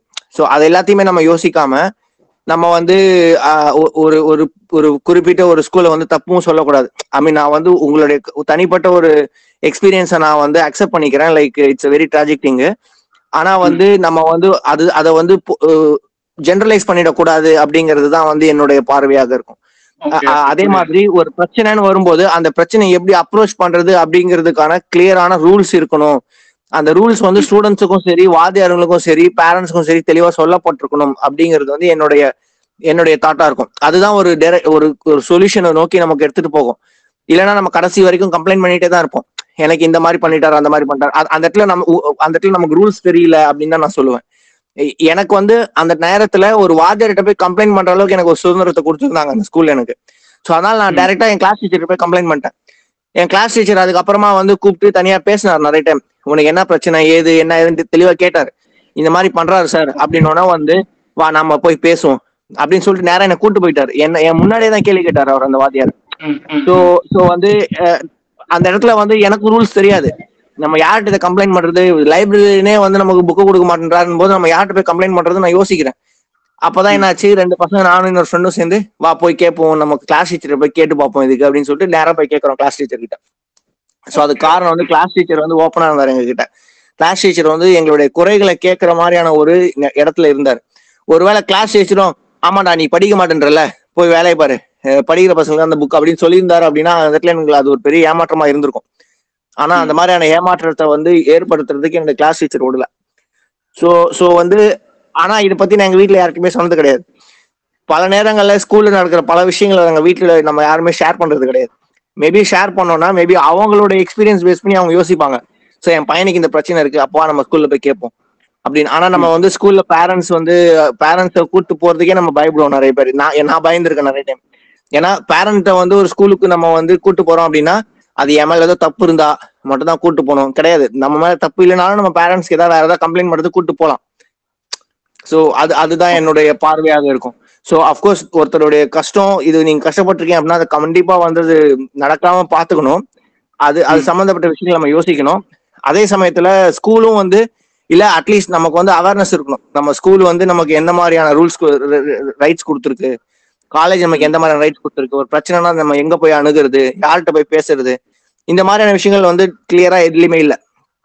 லைக் இப்போ நீங்க வந்து ஸ்கூல்ல போய் ஃபீஸ் பே பண்றீங்க இல்ல காலேஜ்ல எனக்கு இல்ல ஒரு என்ன பிரச்சனைனா இப்போ நீங்க வந்து தொண்ணூறு மார்க் வாங்குறீங்க. நீங்க வந்து அம்மா அப்பா கூட்டு போய் நீங்க சொல்லலாம் இந்த மாதிரி லைப்ரரியில இந்த பிரச்சனை இருக்கு. பட் நானே ஒரு நாற்பது மார்க் வாங்குற ஆளு ஆளு இருக்கும்போது நான் எப்படி எங்க அம்மா அப்பாவை கூட்டு போய் லைப்ரரிக்கு ஒரு புக் படிக்கிறதுக்காக பெர்மிஷன் கேட்க முடியும் என்னால. தொண்ணூறு மார்க் வாங்கல. அதான் பிரச்சனைங்க. அதுதாங்க விஷயம். நான் தொண்ணூறு மார்க் வாங்கல. நான் நானே வந்து அரௌண்ட் ஆவரேஜ் ஸ்டூடெண்ட் தான். நானே அறுபது மார்க் வாங்கிட்டு இருந்த ஸ்டூடெண்ட் தான். அறுபது ஐம்பது மார்க் வாங்கிட்டு இருந்த ஸ்டூடெண்ட் நான் சொல்லல. நான் வந்து ஒரு ஒரு ஒரு பெரு ஒரு ஒரு ப்ராடர் ரேஞ்சு ரேஞ்சுக்கான பீப்புளுக்காக நான் சொல்ல வரேன். ஏன்னா நம்ம நானே பாஸ் ஆகிறதுக்கே கஷ்டப்பட்டுட்டு இருக்கும்போது நான் வந்து நான் லைப்ரரியில போய் புக் எடுத்து படிக்க போற சொன்னா என்ன ஒரு அதிக பிரசங்கித்தனமா தான் என்ன யோசிப்பாங்க. என் பேரண்ட்ஸே ஏன்னா வாங்கி கொடுத்த புக்கை படிக்க உனக்கு துப்பு இல்ல. நீ போய் அங்க அதை போய் என்ன படிச்சிட்டு இருக்கேன்னு சொல்லி கேட்டுற மாட்டாங்களா? ஆக்சுவலா அந்த மாதிரி கேள்வி கேட்க கூடாது பேரண்ட் அந்த அதாவது நம்மளுடைய பேரண்ட் அந்த மாதிரி கேள்வி கேட்க கூடாது ஸோ இப்ப சரி அது- அதாவது அங்கதான் சொல்றேன் நான். இங்கதான் வந்து நமக்கு மார்க் அப்படிங்கிற கிரேடிங் அப்படிங்கிற சிஸ்டம் பிரச்சனையாக இருக்கு அப்படின்னு நான் சொல்ல வரேன். அதாவது அதாவது ஒரு ஸ்டூடெண்ட் வந்து ஒரு குறிப்பிட்ட சப்ஜெக்ட்ல கம்மியா மார்க் வாங்குறான் அப்படின்னா வந்து அந்த இடத்துல வந்து அந்த ஸ்டூடெண்டோட தவறாக மட்டும் இருக்கிறதுக்கு வாய்ப்பு இல்லை. என் பேரண்ட்ஸ் கூட தவறு பண்ணிருக்கலாம். பேரண்ட்ஸ் வந்து அவனை ஒழுங்கா படிக்க விடாம இருந்திருக்கலாம் வீட்டுல இதை சண்டை போட்டு இருந்திருக்கலாம். இல்ல டிவி போட்டு டிஸ்டர்ப் பண்ணியே இருந்திருக்கலாம் இல்ல வேற ஏதாவது ஃபேமிலி பிரச்சனை இருந்திருக்கலாம். அதே மாதிரி வந்து அந்த ஸ்டூடெண்ட் வந்து ஸ்கூல்ல போய் ஒழுங்கா லிசன் பண்ண முடியல அப்படின்னா அந்த ஸ்டூடெண்ட்டுக்கு தான் பிரச்சனை இருக்குன்றது கிடையாது. மேபி வாத்தியார் ஒழுங்கா சொல்லி கொடுக்காம போயிருந்திருக்கலாம். இல்ல வாத்தியார் வந்து அவனுக்கு தெரிய புரியுற மாதிரி சொல்லி கொடுக்காம போயிருந்திருக்கலாம். நிறைய பிரச்சனை இருக்கு ஆக்சுவலா இதுல. இதுல வந்து பிரச்சனை ஐடென்டிஃபை பண்ணணும். அந்த பிரச்சனையை ஐடென்டிஃபை பண்றதுக்கான சோர்ஸ் அந்த அந்த சோர்ஸை கண்டுபிடிக்கிறதுக்கான மெத்தடாலஜி பேரண்ட்ஸுக்கும் சரி டீச்சர்ஸ்க்கும் சரி அதே மாதிரி ஸ்டூடெண்ட்ஸுக்கும் தெரிய தெரிவிக்கப்பட்டிருக்கணும். இப்போ வந்து எனக்கு என் ஸ்கூல்ல எனக்கு ஒரு பிரச்சனை இருக்கு அப்படின்னா அது வந்து படிக்கிற பையன் படிக்காத பையன் எல்லாம் தாண்டி ஒரு ஸ்கூல்ல ஒரு பிரச்சனை இருக்கு ஒரு ஸ்டூடெண்ட்டுக்கு பிரச்சனை இருக்கு அப்படின்னா அந்த ஸ்டூடெண்ட் எந்த இடத்துல போய் கம்ப்ளைண்ட் பண்ணுவாங்க? அந்த கம்ப்ளைண்ட் பண்ற ஆள் யாரு? அந்த ஸ்டூ அந்த ஸ்கூலுக்கு இல்ல ஸ்கூலை விட்டு வெளியில ஒருத்தங்களுக்கு கம்ப்ளைண்ட் பண்றதுக்கு அந்த ஆள் யாரு? அப்படின்ற மாதிரியான அவேர்னஸ் பசங்களுக்கு இருக்கா? அதுதான் அதுதான் என்னுடைய கேள்வி ஆக்சுவலா அந்த அந்த மாதிரியான அவேர்னஸ் இருந்துச்சு அப்படின்னா நம்முடைய பிரச்சனைகளை வந்து சொல்றதுக்கான ஒரு இடம் நமக்கு தெரியும் அப்படின்னா அப்போ அந்த பிரச்சனை என்னன்றது அப்பதான் வெளியில தெரிய வரும். இப்போ இப்போ நிறைய இடங்கள்ல வந்து இப்போ ரீசனான அந்த பிரச்சனைகள் எல்லாம் கூட காரணம் என்ன அப்படின்னா இதுக்கு நான் ஒரு பதில் நான் சொல்றேன். இப்போ கம்ப்ளைண்ட் பண்ற இடத்துல நீங்க ஒரு சாதாரண முப்பது மார்க் எடுக்கிற பையன் ஒரு கம்ப்ளைண்ட் சொன்னா உடனே ஏத்துப்பாங்களா? ஒரு தொண்ணூறு மார்க் எடுக்கிற பையன் ஒரு கம்ப்ளைண்ட் பண்ணா உடனே எடுத்துப்பாங்களா மார்க்கை பேஸ் பண்ணி கம்ப்ளைண்ட் பண்ற ஒரு ஆளை வந்து நம்ம வந்து நிர்ணயிக்கவே கூடாது. அதுதான் என்னுடைய கருத்தாக இருக்கும். அது அந்த மாதிரி தான் சிஸ்டம் இருக்கணும் அப்படிங்கிறது என்னுடைய எண்ணம். அது எப்படி இருக்குன்றது எனக்கு தெரியல. இந்த சென்ஸ் எப்படி இருக்கு- சில இடங்கள்ல வந்து இதுக்கு மோசமா இருந்திருக்கலாம். மார்க் பேஸ் பண்ணி ஒரு டிஸ்கிரிமினேஷன் இருந்திருக்கலாம். இருக்கலாம். இருந்திருக்க வாய்ப்பு இருக்கு இருக்க வாய்ப்பு இருக்கு. சரியா? ஆனா மார்க் பேஸ் பண்ணி ஒரு ஸ்டூடெண்ட்டை வந்து ஒதுக்கி நீ கம்ப்ளைண்ட் பண்ணக்கூடாது அவன் தான் கம்ப்ளைண்ட் பண்ணும் அப்படிங்கிற மாதிரியான ஒரு சிஸ்டமே இருக்கக்கூடாது அப்படிங்கறதா என்னுடைய பாயிண்ட் அந்த மாதிரி ஓப்பனான. ஒரு சிஸ்டம் இருக்கணும். ஒரு ஏவி ரூம்ல வந்து ரிமோட் பிரச்சனை வருது. அந்த பிரச்சனைய வந்து மிஸ் கிட்ட சொல்லணும் போது ஒரு அங்க இங்க ஸ்டூடெண்ட்ஸ்குள்ளேயே பேச்சுவார்த்தை நடக்குது. யார் யார் மூலியமா மிஸ் கிட்ட போய் தகவல் கொடுக்கலாம்? யார் மூலியமா சொல்லும்போது நான் அங்க இருக்கிற நல்லா படிக்கிற பையனை தான் அனுப்பிவிட்டு நீ நீ நீ சொன்னாதான் மிஸ் உடனே கேட்பாங்க. இது வந்து நான் சொல்றது ஒரு ஃபோர்த் ஸ்டாண்டர்ட் படிக்கும்போது இந்த சம்பவம் நடந்தது. ஸோ எங்களுக்குள்ளேயே ஒரு ப- ஒரு ஒரு ஒரு ஒரு ஒரு தோ- ஒரு சிந்தனை வரும். ஓகே இந்த மிஸ் வந்து உடனே ந- நடவடிக்கை எடுக்கணும்னா ஒரு நூறு மார்க் எடுக்கிற பையனை அனுப்புனாதான் மிஸ் உடனே கேட்பாங்கன்ற ஒரு ஒரு தாட் ப்ராசஸ் சின்ன வயசுலயே எங்களுக்கு வந்துருச்சு. சில விஷயத்த சொல்றேன் நானு. என்னன்னா மார்க் வச்சு ஹை மார்க் எடுத்தவங்க தான் பேசணும் அப்படின்ற எண்ணம் வந்து அது நம்மளுக்குரியதா தான் இருக்கு. நான் ஏன் முதல்லயே கேட்டேன் பிரைவேட் ஸ்கூல்ல இப்படி பண்றாங்களா அப்படின்னு ஏன் கேட்டேன் அப்படின்னா பிரைவேட் ஸ்கூலை பொறுத்த வரைக்கும் ஃபீஸ் தாங்க. எல்லாருமே ஃபீஸ் கட்டுறோம். ஃபர்ஸ்ட் ரேங்க் எடுக்கிறவனும் வந்துட்டு பத்தாயிரம் ரூபா கட்டுறான. அங்க ஃபெயில் ஆயிட்டு இருக்கிற அந்த ஸ்டூடெண்ட்டும் அதே பத்தாயிரம் ரூபா தான் கட்டுறான். இப்ப ஏசி ஒர்க் ஆகல இல்ல உனக்கு வந்து வேற எதுவும் உங்க ஒர்க் ஆகல அங்க உனக்கு வந்து வேற ஏதாவது பிரச்சனை பர்சனலா இருக்கு. இப்ப ஐயப்பா ப்ரோவே சொன்ன மாதிரி புக் எனக்கு கிடைக்கல அப்படின்னா கூட யாரு வேணாலும் போய் என்ன செய்யலாம்னா போய் ஸ்டாஃப்ட கேட்கலாம். இங்க வந்து ஸ்டூடெண்டா தான் பயந்துக்கிறாங்க. நம்ம ஸ்டாஃப்ட கேட்டா நம்மள ஏதாவது பண்ணிடுவாங்களோ அப்படின்னு. அப்படி கிடையாது. ஒரு பிரைவேட் ஸ்கூல்ல உங்களுக்கு எல்லா சுதந்திரமும் இருக்கு. ஏன்னா நீங்க பணம் கட்டி தான் படிக்கிறீங்க. நீங்க ஃப்ரீயா படிக்கலாங்க. அப்படிங்கும்போது எல்லாருக்கும் சம உரிமை இருக்கு. யாரு வேணாலும் போய் கேட்கலாம். கேட்கணும் அப்படின்னு வந்து சொல்றதுக்காக தான் இதை நான் இப்ப சொல்றேன். இப்ப நான் இந்த இடத்துல ஒரு சின்ன விஷயத்த நான் சொல்றேன். இப்போ ஒரு எக்ஸாம்பிள் சொல்றேன் நானு. அஹ் ஐயப்பா ப்ரோ ஏற்கனவே சொன்ன மாதிரியான ஒரு எக்ஸாம்பிள் தான். இது என்னன்னா எனக்கு வந்துட்டு என்னன்னா இங்க வந்து ஒரு பேரண்ட்ஸோடைய டியூட்டி என்ன முக்கியமான டியூட்டி என்ன அப்படிங்கறதுக்காக இதை நான் சொல்றேன். இப்ப நான் ஸ்கூல் படிக்கும் போது எனக்கு வந்து பேப்பர் திருத்திட்டு தொண்ணூத்தி எட்டு மார்க் போட்டிருந்தாங்க. இது வந்து நான் சொல்றது ஃபர்ஸ்ட் ஸ்டாண்டர்ட்ல ஃபர்ஸ்ட் ஸ்டாண்டர்ட் ஏன் இது ஃபர்ஸ்ட் ஸ்டாண்டர்ட் உள்ளதை ஏன் பதிவு பண்றேன்னா அது ஒரு பெரிய விஷயம் கிடையாது. ஃபர்ஸ்ட் ஸ்டாண்டர்ட் படிக்கிற மார்க்லாம் நம்ம எதுலயும் எடுத்துக்க போறது கிடையாது. அதுல நான் வந்து தொண்ணூத்தெட்டு மார்க் எனக்கு போட்டிருக்காங்க. ஆனா எனக்கு என்னன்னா நூறு மார்க் வந்திருக்கு டோட்டல்ல இதை நான் அப்ப செக் பண்ணாலும் நான் எடுத்துட்டு வந்து வீட்டுக்கு கொண்டு வந்து அம்மாட்ட கொடுக்குறேன். அம்மா அதை வந்து பாக்குறாங்க. அதுல நூறு மார்க் இருக்கு. நூறு மார்க்குக்கு ஒரு ஒரு கொஸ்டின் வந்து தப்பு போட்டிருக்காங்க. வேணும்னு தப்பு போட்டிருக்காங்க. அதுல வந்து கரெக்டான ஆன்சர் தான் எழுதிருக்கேன் அவங்க தப்பு போட்டிருக்காங்க. அம்மா அதை படிச்சு பார்த்துட்டு இது கரெக்ட் தானே.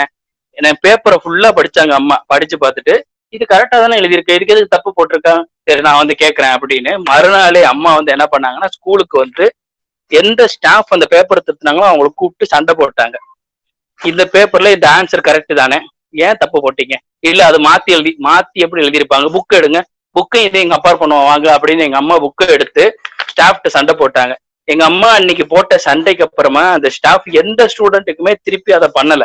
இது நடந்தது ஒரு பிரைவேட் ஸ்கூல்ல தான். இது எதுக்கு நான் சொல்றேன் அப்படின்னா இங்க யாரு போய் பேசணும்? நான் ஃபர்ஸ்ட் ரேங்க் எடுத்ததுனால எங்க அம்மா வந்து பேசினாங்க அப்படின்னு நான் சொல்ல வரல.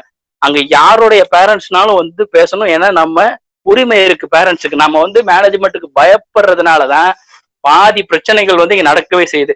என்ன பண்ணுவாங்க? மிஞ்சி மிஞ்சி போன நீ இந்த ஸ்கூல்ல படிக்காத வெளியில போ. அவ்வளவுதான் இதால சொல்ல முடியும். வேற என்ன பண்ண முடியும்னு நினைக்கிறீங்க? அப்புறம் நம்ம கவர்மெண்ட் ஸ்கூல் இருக்கு. நம்ம கவர்மெண்ட் ஸ்கூல்ல யாரு வேணாலும் போய் படிக்கலாம். நம்ம வந்து கவர்மெண்ட் ஸ்கூல்ல இல்ல குவாலிஃபைடு ஸ்டாஃப்ஸ் தான் இருக்காங்க. ஹை குவாலிஃபைடு ஸ்டாஃப்ஸ் வந்து கவர்மெண்ட் ஸ்கூல்ல இருக்கிறாங்க. நாம என்னன்னா அதை ப்ரிப்பேர் பண்றது இல்ல அதோட குவாலிஃபிகேஷன் கம்மியா இருக்கிற ஸ்கூல்ல போய் படிக்கிறதுக்கு போட்டி போட்டுட்டு இருக்கோம். நல்ல குவாலிஃபை இப்போ வந்து எங்க அப்பா ஒரு கவர்மெண்ட் ஸ்கூல்ல ஒரு தமிழ் ஆசிரியர் தான் இருந்தாரு. அவர் அந்த ஸ்கூல்ல வேலை செய்யும் போது டிஸ்ட்ரிக்ட்ல டாப் ஸ்கூலா அது வந்துட்டு இருந்துச்சு ஒரு கவர்மெண்ட் ஸ்கூல் விருதுநகர் மாவட்டத்துல நீங்க வந்து செக் பண்ணி பாருங்க அந்த ஒரு அஞ்சு வருஷத்துக்கு கவர்மெண்ட் ஸ்கூல்ஸ் தான் என்ன டாப்ல இருந்தது விருதுநகர் மாவட்டத்துல. எப்படி வந்து ஒரு கவர்மெண்ட் ஸ்கூலால கொடுக்க முடியுது? அங்க வந்து குவாலிஃபைட் ஸ்டாஃப்ஸ் இருக்கிறாங்க. ஸ்டூடெண்ட்ஸ் படிக்கிறதுக்கு முடியும் படிக்கிறான் அப்படின்னா கண்டிப்பா வந்து எந்த ஸ்கூல் வேணாலும் மார்க் எடுக்க முடியும். ஸோ இப்போ இது நம்ம சொல்ற விஷயம் என்னன்னா நீங்க வந்து நம் அதாவது ஸ்டூடெண்ட்ஸா தான் பயந்துக்கிறீங்க. ஏதாவது நம்ம கம்ப்ளைண்ட் பண்ணா நம்ம கேட்பாங்களா? நாமளே படிக்க மாட்டேங்கிறோம். ஒருவேளை அதை சொல்லுவாங்களோ? அப்படின்னு சொன்னா சொல்லிட்டு போறாங்க. சொன்னா நீங்க போய் பேரண்ட்ஸ்கிட்ட பேசுங்க. இப்போ ஸ்டூடெண்ட்ஸ் வந்து பேரண்ட்ஸ்கிட்ட கண்டிப்பா பேசணும். உங்களுடைய பிரச்சனைகளை வந்து வீட்டுல நீங்க ஷேர் பண்ணதான் செய்யணும். உங்களுக்கு ஆனா எல்லாத்தையும் உங்க பேரண்ட்ஸ் வந்து உங்களுக்காக தான் அவங்க உழைச்சு படிக்க வைக்கிற வேலை எல்லாமே பேரண்ட்ஸ் பாக்குறது உங்களுக்காக தான். அப்படி இருக்கும்போது நான் வந்து அப்பா அது நம்ம திட்டுவாரோ திட்டினா திட்டிட்டு போறாரு. ஆனா உங்களுக்கு ஒரு நியாயம் கிடைக்கிறதுக்கு உங்க அப்பாவும் அம்மாவும் வந்து நிற்பாங்க ஸ்கூல் உங்களுக்கு ஒரு அநியாயம் பண்ண பேரண்ட்ஸ் வந்து பேசுவாங்க. பேரண்ட்ஸ் அதுக்கு அடுத்தது இன்னொரு விஷயம் இருக்கு. பிடிஏ பத்தி இருக்கு. நான் அப்புறம் பின்னாடி பேசுவோம் நம்ம அதை. ஓகே இதை தான் நான் வந்து சொல்றேன். நீங்க வந்து மார்க் பேஸே கிடையாது. அது எல்லாமே நம்மளா சுயமா நீங்களா திங்க் பண்ணிக்கிறது தான். அப்படி அடிப்படையில ஸ்கூல் செயல்படுறது கிடையாது. எந்த ஸ்டாஃப்ஸும் செயல்படாது அப்படி செயல்பட்ட அவங்கள கேள்வி கேட்க முடியும். நம்ம யார் வேணாலும் போய் கேள்வி கேட்கலாம். வந்து இந்த கிளாஸ்ல வந்து ஒரு ஏசி ரிமோட் பத்தி ஒரு கதை சொன்னாங்களா படிக்கிற பையனை விட்டு கேட்டா ஓகே சரியாகும் அப்படின்னு சொல்லி சொன்னாங்களா இந்த நம்ம ஸ்கூல் சிஸ்டத்துலயும் சரி காலேஜ் சிஸ்டத்துலயும் சரி இந்த கிளாஸ் ரெப்பு கிளாஸ் லீடர்னு சொல்லி ஒண்ணு இருக்கும். அது வந்து யாருக்கு கொடுப்பாங்கன்னு சொன்னா இந்த நல்லா படிக்கிற பையன் சைட்ல இருந்து ஒரு பையனையும் நல்லா படிக்கிற பொண்ணு சைட்ல இருந்து ஒரு பொண்ணையும் மட்டும்தான் கூப்பிடுவாங்க. அந்த கிளாஸ்ல வந்து அவங்கள மட்டும்தான் முன்னிறுத்துற மாதிரி இருக்கும். இந்த கிளாஸ் அதிக மார்க் யார் எடுக்கிறாங்களோ அவங்க தான் கிளாஸ் லீடர்ஸ் அந்த மாதிரி இருக்கும். பட் ஈவன் கிளாஸ் ரெப்புனாலும் அந்த மாதிரி தான் இருக்கும். அதுலயும் ப- இந்த என்ன சொல்றது? ஆவரேஜா இருக்கிற ஸ்டூடெண்ட்ஸ் ஏதாச்சும் கண்டுப்பாங்க. நீங்க நீங்க வந்து கொஞ்சம் இன்னும் கொஞ்சம் இம்ப்ரூவ் பண்ணான்னு சொல்லி. ஆனா இந்த இந்த லாஸ்ட் பெஞ்ச்ல இருக்கிற ஸ்டூடெண்ட்ஸ் வந்து என்ன சொல்ற படிக்காத பசங்க இருக்கிறவங்க வந்து கண்டுக்கவே மாட்டாங்க சுத்தமா. எனக்கு வந்து நடந்தது அந்த மாதிரி தான் நடந்துச்சு ஈவன் என்ன சொல்றது? ஏதாச்சும் ஒண்ணு புரியல அப்படின்னு சொல்லி கேட்டாலும் அவங்க இந்த பையன் கிட்ட கேட்டு தெரிஞ்சுக்கோ அந்த மாதிரி சொல்லுவாங்க. டீச்சர்ஸ் வந்து வில்லிங்கா பொறுமையா உட்காந்து சொல்லி கொடுக்கறதுக்கு தயாரா மாட்டாங்க. இந்த கிளாஸ் ரெப்ப செலக்ட் பண்ற மெத்தட்லயே நாம வந்து நம்மளுக்கு ஒரு இன்ஃபீரியர் ஸ்டூடெண்ட்ஸ் ஃபுல்லா வந்துடுது அப்படின்னு சொல்லி நான் நினைக்கிறேன். ஈவன் e, அந்த ஆவரேஜா படிக்கிற ஸ்டூடெண்டா இருந்தாலும் சரி பிலோ ஆவரேஜா இருக்கிற ஸ்டூடெண்டா இருந்தாலும் சரி இந்த கிளாஸ் ரெப்ப செலக்ட் பண்ற மெத்தட்லயே நம்மளுக்கு வந்து அந்த என்ன சொல்ற ஒரு இன்ஃபீரியாரிட்டி வருது அப்படின்னு சொல்லி நான் நினைக்கிறேன். ஸ்கூல்ஸ் காலேஜஸ்லயும் இப்படித்தான் நடக்குது.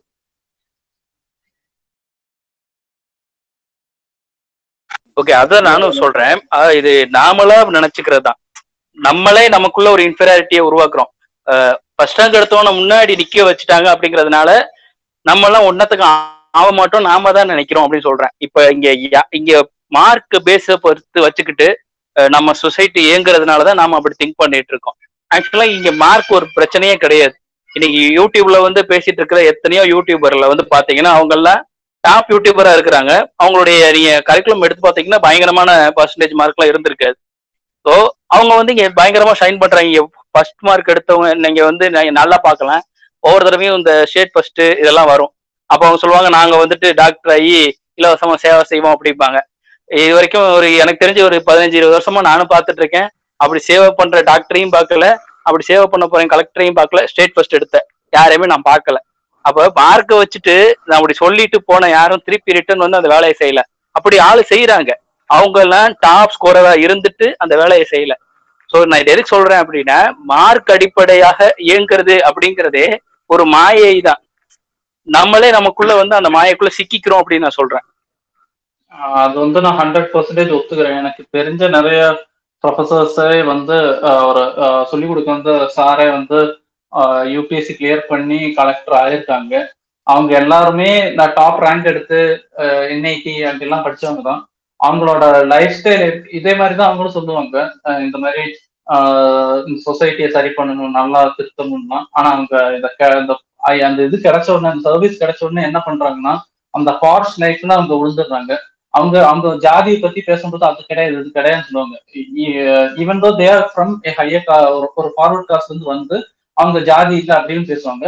ஆனா அங்க யூபிஎஸ்சி கேம்பஸ்ல அந்த லால் பகதூரி சாஸ்திரி அகாடமி லபாஸ்னாக்கு போனாங்கன்னா அங்கே ஃபர்ஸ்ட் போன உடனே இவங்க காஸ்ட்ல எந்த பொண்ணு இருக்கு அங்க பார்ப்பாங்க. பார்த்து அந்த காஸ்ட்ல இருக்கிற பொண்ணை தான் அவங்க கல்யாணம் பண்ணுவாங்க.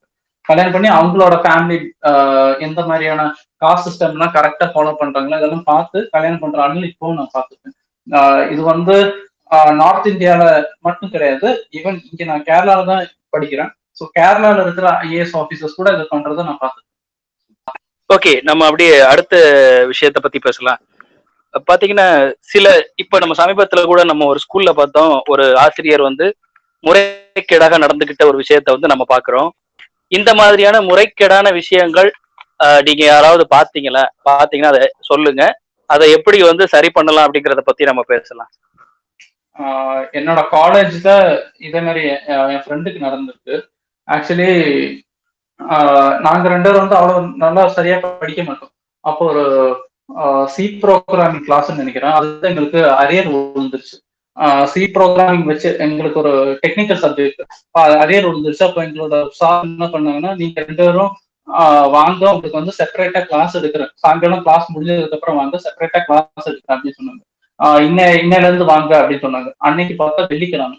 சாதாரணமா வெள்ளிக்கிழமை சனிக்கிழமைனா படிக்கவே தோணுது. அதனால நான் இன்னையில இருந்து வரல. நான் திங்கக்கிழமை இருந்து போனோம்னு சொல்லி என் ஃப்ரெண்டு கிட்ட சொன்னேன். அவர் வந்துட்டு இல்ல இல்லடா இன்னைக்கே போறேன் நான் எனக்கு படிச்சு இன்னைக்கே படிச்சு பாஸ் ஆகணும் அப்படின்னு சொல்லிட்டு ஒவ்வொரு ஆர்வ கோலத்துல ஆஹ் அவன் மட்டும் தனியா போனா நான் இருந்துட்டு இல்ல வரலன்னு சொல்லிட்டு நான் ரூம் போயிட்டேன்.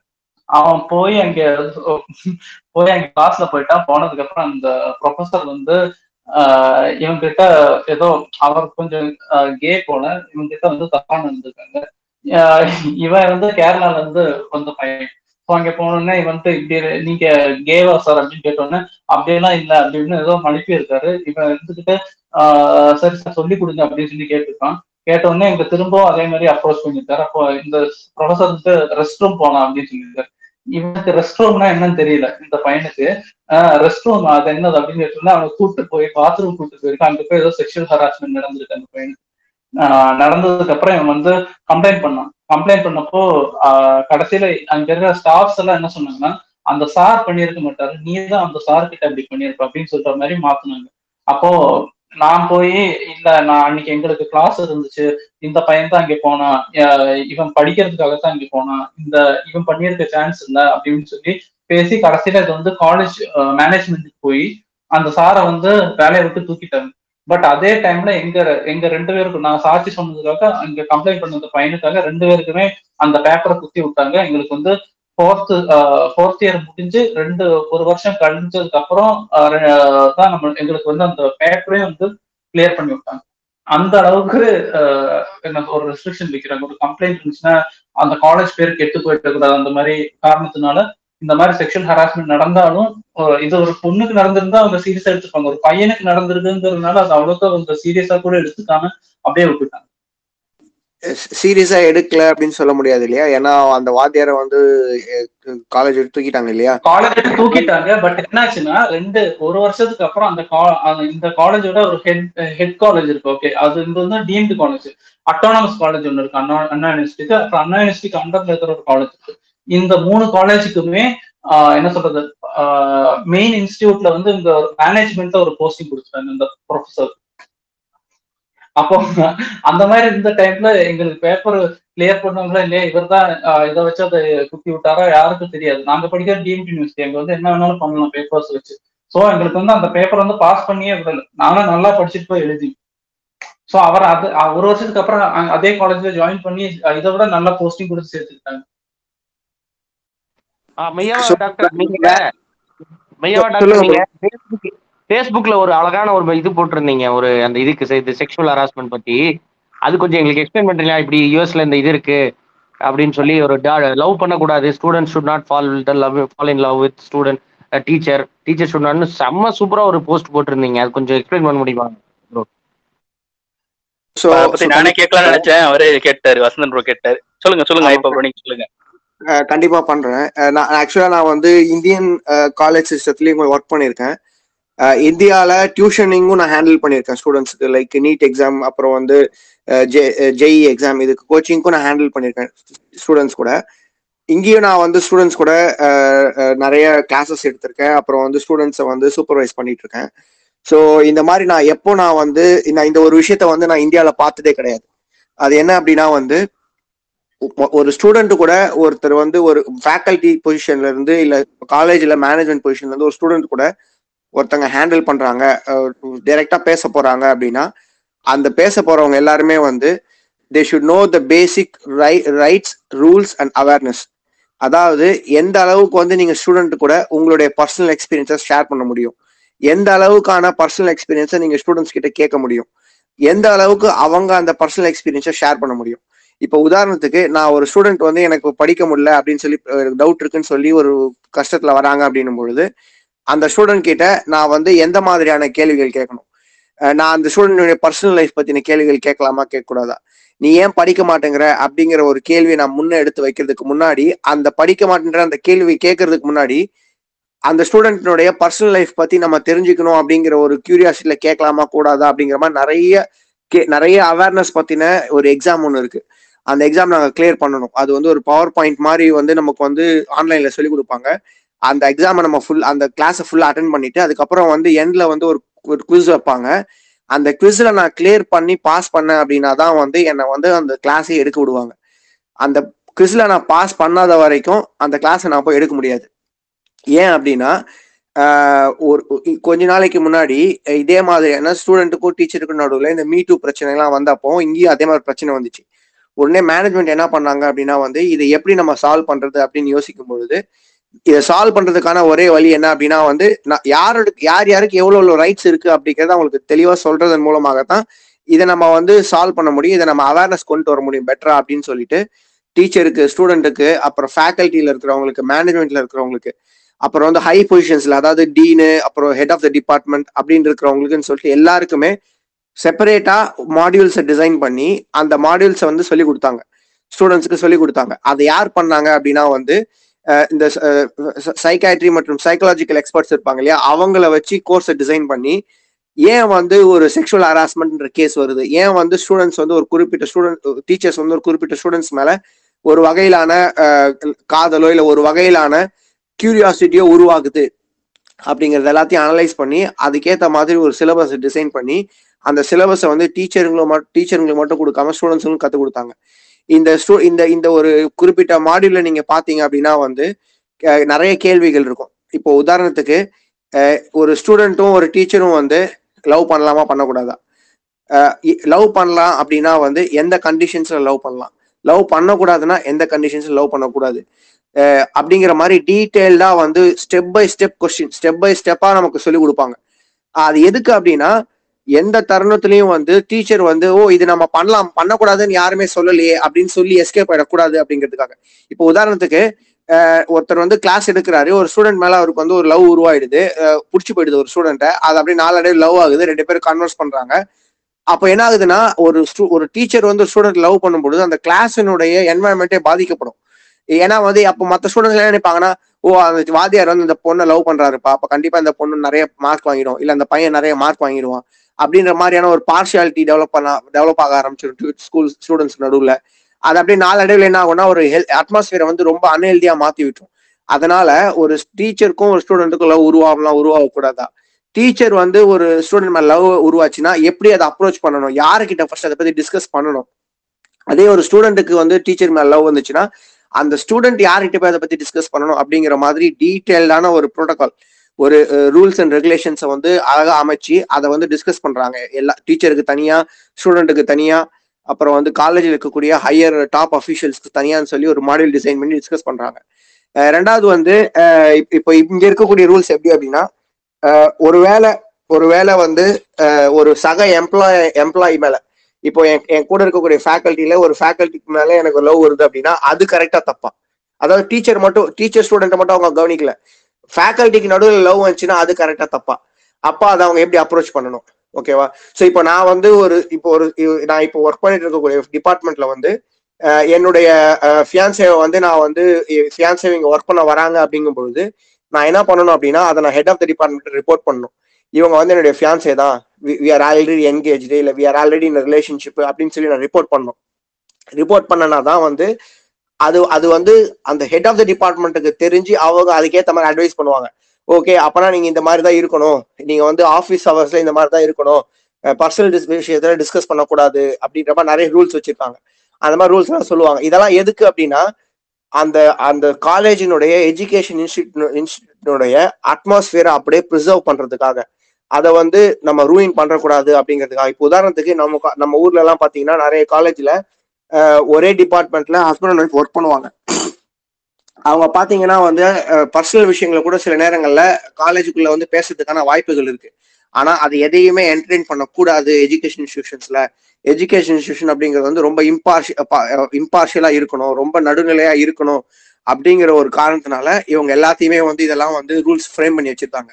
இப்போ எனக்கு இதெல்லாம் இதெல்லாம் நான் செய்யும் பொழுது எனக்கு என்ன தோணுது அப்படின்னா இதெல்லாம் நான் நிறைய டைம் டிஸ்கஸ் பண்ணியிருக்கேன். என்னோட காலேஜ் என்னோட இந்தியாவில் இருக்கக்கூடிய ப்ரொஃபசர்ஸ் கூட அதே மாதிரி வந்து கலீக்ஸ் கூட. இந்த மாதிரிலாம் இந்தியாவில் இல்லவே இல்லைல்ல. இது ரொம்ப நல்ல சிஸ்டம் இல்லை. இது மாதிரி ஒரு இருக்கணும் இல்லை அப்படின்னு நான் டிஸ்கஸ் பண்ணியிருக்கேன். ஸோ அந்த மாதிரி ஒரு சிஸ்டம் இருக்கும் பொழுது நமக்கு ஒரு அவேர்னஸ் கிடைக்கும். ஓகே இதை நான் பண்ணக்கூடாது. இதை நான் கண்டிப்பாக பண்ணக்கூடாது. இதை நான் பண்ணனா என் வேலை போயிடும். வேலை போறது மட்டும் இல்லாம எ- என்- நான் வேற எங்கேயுமே போய் ஜாயின் பண்ண முடியாத மாதிரி எனக்கு வந்து இது இது கொடுத்துருவாங்க. ரிமைண்டிங் கொடுத்துருவாங்க.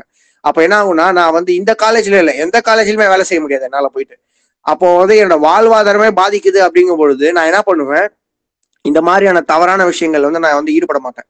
ஸோ ஸோ அந்த மாதிரியான ஸ்ட்ரக்சர்ட் ரூல்ஸ் ரெகுலேஷன்ஸ் வந்து இருக்கணும். அந்த ரூல்ஸ் அண்ட் ரெகுலேஷன்ஸ் வந்து எல்லாருக்கும் தெளிவா சொல்லப்படணும்.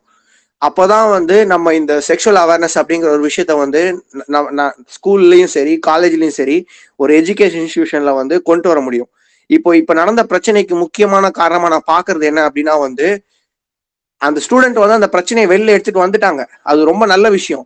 ஆனா இங்க ஸ்டூடெண்ட்டுக்கும் தெரியல டீச்சருங்களுக்கும் தெரியல என்ன இது கரெக்டா தப்பா இதுல என்ன தப்புனா எது த- இதுல எது தப்பு எது கரெக்ட் இதுக்கான அவேர்னஸ் என்ன இதுல இருக்கக்கூடிய ரூல்ஸ் அண்ட் ரெகுலேஷன்ஸ் என்னென்ன இதுல இருக்கக்கூடிய ரைட்ஸ் என்ன ஸ்டூடெண்ட்டுக்கு இருக்கக்கூடிய ரைட் என்ன ரைட்ஸ் என்ன அதே மாதிரி டீச்சருக்கு இருக்கக்கூடிய ரைட்ஸ் என்ன அப்படிங்கிறது இந்த விஷயத்துல வந்து யாருக்கு ரெண்டு பேருக்குமே தெரியல. நம்ம எஜுகேஷன் சிஸ்டம் இதை ஒழுங்கா ஃப்ரேம் பண்ணல அப்படிங்கிறது தான் என்னுடைய ஒரு முக்கியமான தாட்டா இருக்கும். இப்போ இந்த இந்த டிஸ்கஷன்ல வேற யாருன்னா டீச்சரா இருக்கீங்க. முக்கிய- முக்கியமா மொழி ப்ரோ டீச்சரா இருக்காங்க அப்படின்னா அப்படின்னா அவங்க கேட்குற கேள்வி நீங்க என்னைக்காவது காலேஜ்ல செக்ஷுவல் அவேர்னஸ் ரைட்ஸ் சம்பந்தப்பட்ட ஏதாவது டாக்குமெண்ட் சைன் பண்ணிருக்கீங்களா? இல்ல ப்ரோ இல்ல. இல்ல. சோ நானும் சைன் பண்ணது கிடையாது. நான் என்னோட நான் மொழி ப்ரோ நான் பாயிண்ட் பண்ணி கேட்டது காரணம் என்னன்னா அவர் இப்போ ஒர்க் பண்ணிட்டு இருக்காரு இந்தியாவுல. நான் இந்தியாவுல வேலை செய்யும் பொழுதும் நான் எதுவுமே சைன் பண்ணது கிடையாது. சரியா? என்னோட டிபார்ட்மெண்ட்ல பிஹெச்டி ஸ்டூடெண்ட்ஸ் கூட அந்த எக்ஸாம் எடுக்கணும். பிஹெச்டி அதாவது ஒரு டீச் ஸ்டூடெண்ட் டீச்சரை மட்டும் நம்ம பிளேம் பண்ணக்கூடாது இல்லையா? ஸ்டூடெண்ட்டையும் பிளேம் பண்ணணும் இல்லையா இந்த இடத்துல? ஸோ ஸ்டூடெண்ட்டும் வந்து அந்த அந்த செக்ஷுவல் அவேர்னஸ் ப்ரோக்ராமை வந்து அட்டன் பண்ணணும். அதை கிளியர் பண்ணணும். ஸ்டூடெண்ட்டுக்கும் தெளிவாக இன்ஸ்ட்ரக்ஷன்ஸ் கொடுத்துருப்பாங்க. நீங்க வந்து டீச்சர் கூட இந்த அளவுக்கு தான் நீங்க பேச முடியும். You cannot ask a teacher for so and so and so அப்படின்னு சொல்லிட்டு. நீங்க டீச்சர் கூட வந்து அஹ், சரக்கு அடிக்கிறீங்க அப்படின்னா அது எந்த அளவுக்கு லிமிட்ல இருக்கணும் அப்படிங்கிறது கூட அதில் டிஸ்கஸ் பண்ணியிருப்பாங்க ஸோ அந்த அளவுக்கு அதாவது நார்மலா நான் ஏன்னா இந்த ஊர்ல நான் இருக்க ஊர்ல வந்து ஒரு டீ ஒரு ஒரு டீம் ஒரு டீச்சரும் ஒரு ஸ்டூடெண்ட்டும் இல்ல வந்து ஒரு குரூப் ஆஃப் ஸ்டூடெண்ட்ஸும் ஒரு டீச்சரும் வந்து வெளியில போயிட்டு காஃபி சாப்பிட்றதா இருக்கட்டும் இல்லைன்னா வந்து வெளியில போயிட்டு சரக்கடிக்கிறது சரக்கு அடிக்கிறது அப்படிங்கிறதெல்லாம் வந்து ரொம்ப சாதாரணமான ஒரு விஷயம். ஏன்னா வந்து நிறைய டைம் வந்து they have lots of meetings other than education இன்ஸ்டியூட்டை தவிர்த்து வெளியில நிறைய மீட்டிங்ஸ் நடக்கும். அப்போ வந்து they can have like alcoholic drinks non alcoholic ட்ரிங்க்ஸ்லாம் சாப்பிட்டு கூட டிஸ்கஸ் பண்ணுவாங்க அவங்களுடைய ஒர்க்கை இது வந்து ரொம்ப காமனான கல்ச்சர் ரிசர்ச்ல ஸோ அப்படிங்கும் பொழுது அந்த இடத்துல எந்த அளவுக்கு உங்களுடைய லிமிட் இருக்கணும் அப்படிங்கறத கூட இவங்க டிசைட் பண்ணிருக்காங்க இது டிசைட் பண்ணிருக்காங்க சென்ஸ் இதை வந்து ரூல்ஸ் ரெகுலேஷன்ஸ் ஃபாலோ பண்ண வச்சு ஃபாலோ பண்றதுக்கான அவேர்னஸ் கொடுத்துருக்காங்க. ஸோ நான் நான் வந்து போஸ்ட் நான் வந்து பிஹெச்டி பண்ணிட்டு இருக்கும் பொழுது அஹ், பிரான்ஸ் வந்து இந்த செக்ஸிசம் அப்படிங்கிற ஒரு விஷயத்துல வந்து ரொம்ப முன்னோடியான ஒரு நாடு. அதே மாதிரி அவங்களும் ஏகப்பட்ட கம்ப்ளைண்ட்ஸ் அவங்களுக்கு வந்திருக்கு அந்த நாட்டு மேலேயும். ஆனா வந்து உமன் ரைட்ஸ் உமன் வந்து எப்படி இருக்கணும் ஆண் எப்படி இருக்கணும் கே லெஸ்பியன்ஸ் இந்த மாதிரியான விஷயங்கள் எல்லாத்துலயுமே வந்து ஒரு முன்னோடியான நாடா நம்ம உலகத்துல பார்க்க முடியும் அப்படின்னா பிரான்ஸ் இதுல ஒரு முக்கியமான நாடாக இருக்கும். ஸோ அந்த நாட்டுல வந்து என்ன ஆகுதுன்னா நான் படிக்கும்போது என்ன ஆகுது அப்படின்னா பிஹெச்டி பண்ணும்பொழுது என்னுடைய லேப்ல நான் படி நான் பண்ண லேப் கிடையாது பட் நான் இருந்த பில்டிங்ல இருக்கக்கூடிய ஒரு லேப்ல ஒருத்தர் ஒரு போஸ்ட் டாக் ஒருத்தர் வந்து கிளாஸ் அதாவது அவங்களுடைய டீமுக்கு வரக்கூடிய ஒரு ஸ்டூடெண்ட் மேல வந்து ஒரு காதல் உருவாயிடுது. அவங்க ரெண்டு பேரும் மியூச்சுவலா தான் வந்து they started loving each other ஆனா ஒரு கட்டத்துல வந்து that was collapsing the team ஏன்னா வந்து ஒரு பாயிண்ட்ல அவங்க ரெண்டு பேருக்குள்ளே சண்டை வருது அப்படிங்கும்பொழுது அந்த அந்த லேபே வந்து ரெண்டு ரெண்டா பிரியிற மாதிரி ஆகுது. அப்ப என்ன ஆகுது அப்படின்னா இந்த விஷயத்த வந்து அந்த டீமினுடைய சூப்பர்வைசர் புரிஞ்சுக்கிட்டு he directly discuss this this problem அந்த உங்க ரெண்டு பேருக்கு என்ன பிரச்சனை? உங்க ரெண்டு பேருக்கு பர்சனல் பிரச்சனை வந்து ப்ரொஃபஷனல் விஷயத்த அஃபெக்ட் பண்ணக்கூடாது. அந்த மாதிரி அஃபெக்ட் பண்ணுது அப்படின்னா இந்த மாதிரி விஷயம் கண்டினியூ ஆச்சு அப்படின்னா ரெண்டு பேருமே இந்த இடத்துல இருக்க மாட்டீங்க அப்படிங்கிற மாதிரி தெளிவான ரூல்ஸ் டிஸ்கஸ் பண்ணி தெளிவாக டிஸ்கஸ் பண்ணி அதை அந்த ப்ரா- பிரச்சனைக்கு ஒரு ப்ரா சொல்யூஷன் கொண்டு வராங்க. பின்னாடி என்ன பண்றாங்க அப்படின்னா அந்த விஷயத்த வந்து அந்த சூப்பர்வைசர் வந்து ஐயோ இது என்னோட லேப்ல நடந்துச்சு. இந்த லேப்ல நடந்த விஷயம் மத்த- மத்த- மத்த லேபுக்குலாம் தெரிஞ்சிச்சு அப்படின்னா அவங்க எல்லாம் வந்து நம்ம லேப்ல கேவலமா நினைப்பாங்க அப்படிலாம் யோசிக்காம என் லேப்ல இந்த மாதிரி ஒரு பிரச்சனை வந்துச்சு. உங்க லேப்ல இந்த மாதிரி ஒரு பிரச்சனை நாளைக்கு வந்துச்சு அப்படின்னா நீங்க எப்படி ஹேண்டில் பண்ண போறீங்க? அதை நம்ம டிஸ்கஸ் பண்ணணும் அப்படின்னு சொல்லி அதை வந்து ஒரு டிபார்ட்மெண்டல் டிஸ்கஷனா மாத்தி அந்த டிபார்ட்மெண்ட் டிஸ்கஷன்ல ஃபேக்கல்டிஸ் எல்லாரையும் கூப்பிடுறாங்க. டீம் சூப்பர்வைசர்ஸ் எல்லாரையும் கூப்பிடுறாங்க. நான் டீச்சிங் ஃபேக்கல்ட்டி கூப்பிடுறாங்க. ஸ்டூடெண்ட்ஸை கூப்பிடுறாங்க. போஸ்ட் டாக்ஸ்ன்னு சொல்லிட்டு இருக்கக்கூடிய மற்ற ரிசர்ச்சர்ஸ் எல்லாம் கூப்பிட்டு எ- எல்லாருமே ஒரு டிஸ்கஷன்ல ஈடுபடுறாங்க. ஈடுபட்டு சரி இந்த பிரச்சனை எங்க லேப்லயும் நடந்திருக்கு எங்க லேப்லயும் நடந்திருக்கு. ஆ ஓகே அப்ப இதுக்கு என்ன சொல்யூஷன் நம்ம கண்டுபிடிக்கிறது?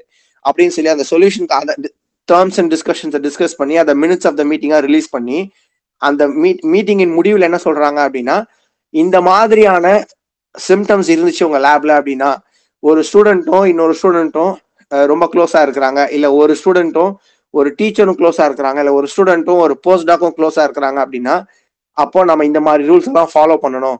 அவங்க கிட்ட இதை நம்ம தெளிவா சொல்லணும். இது வந்து பிரான்ஸ்ல நான் பண்ணும்போது. ஆனா இந்த மாதிரியான ஒரு ஓப்பனான டிரான்ஸ்பரண்டான சிஸ்டத்தை வந்து நான் இது வரைக்கும் இந்தியாவில் பார்த்ததே கிடையாது. எப்போ ஒரு விஷயம் ஓப்பனா பேசப்படுது அப்படின்னா அது ஒரு பெரிய பூதாகாரமான ஒரு பிரச்சனையா மாறும்போது தான் பேசப்படுது. முக்கியமா இப்போ நம்ம பார்க்கும்போது இந்த டி இந்த இந்த ஸ்டூடெண்ட் வந்து வாத்தியார் வந்து ஸ்கைப்ல வந்து அரைகுறையா வந்து நிக்கிறது. இல்ல அந்த ஜூம் டிஸ்கஷன்ஸ்ல அரைகுறையா நிக்கிறது. அப்புறம் வந்து பசங்களை வந்து நீங்க வாங்க நம்ம படத்துக்கு போகலான்னு கூப்பிடுறது. இந்த மாதிரியான விஷயங்கள் எல்லாம் நடந்து நிறைய ஹர்ட் ஆனதுக்கு அப்புறம் அந்த ஸ்டூடெண்ட்ஸ் அந்த விஷயத்த ஓப்பனா டிஸ்கஸ் பண்ணும் பொழுதுதான் இது பூதாகரமா வெடிச்சு வெடிச்சு பேசப்படுது.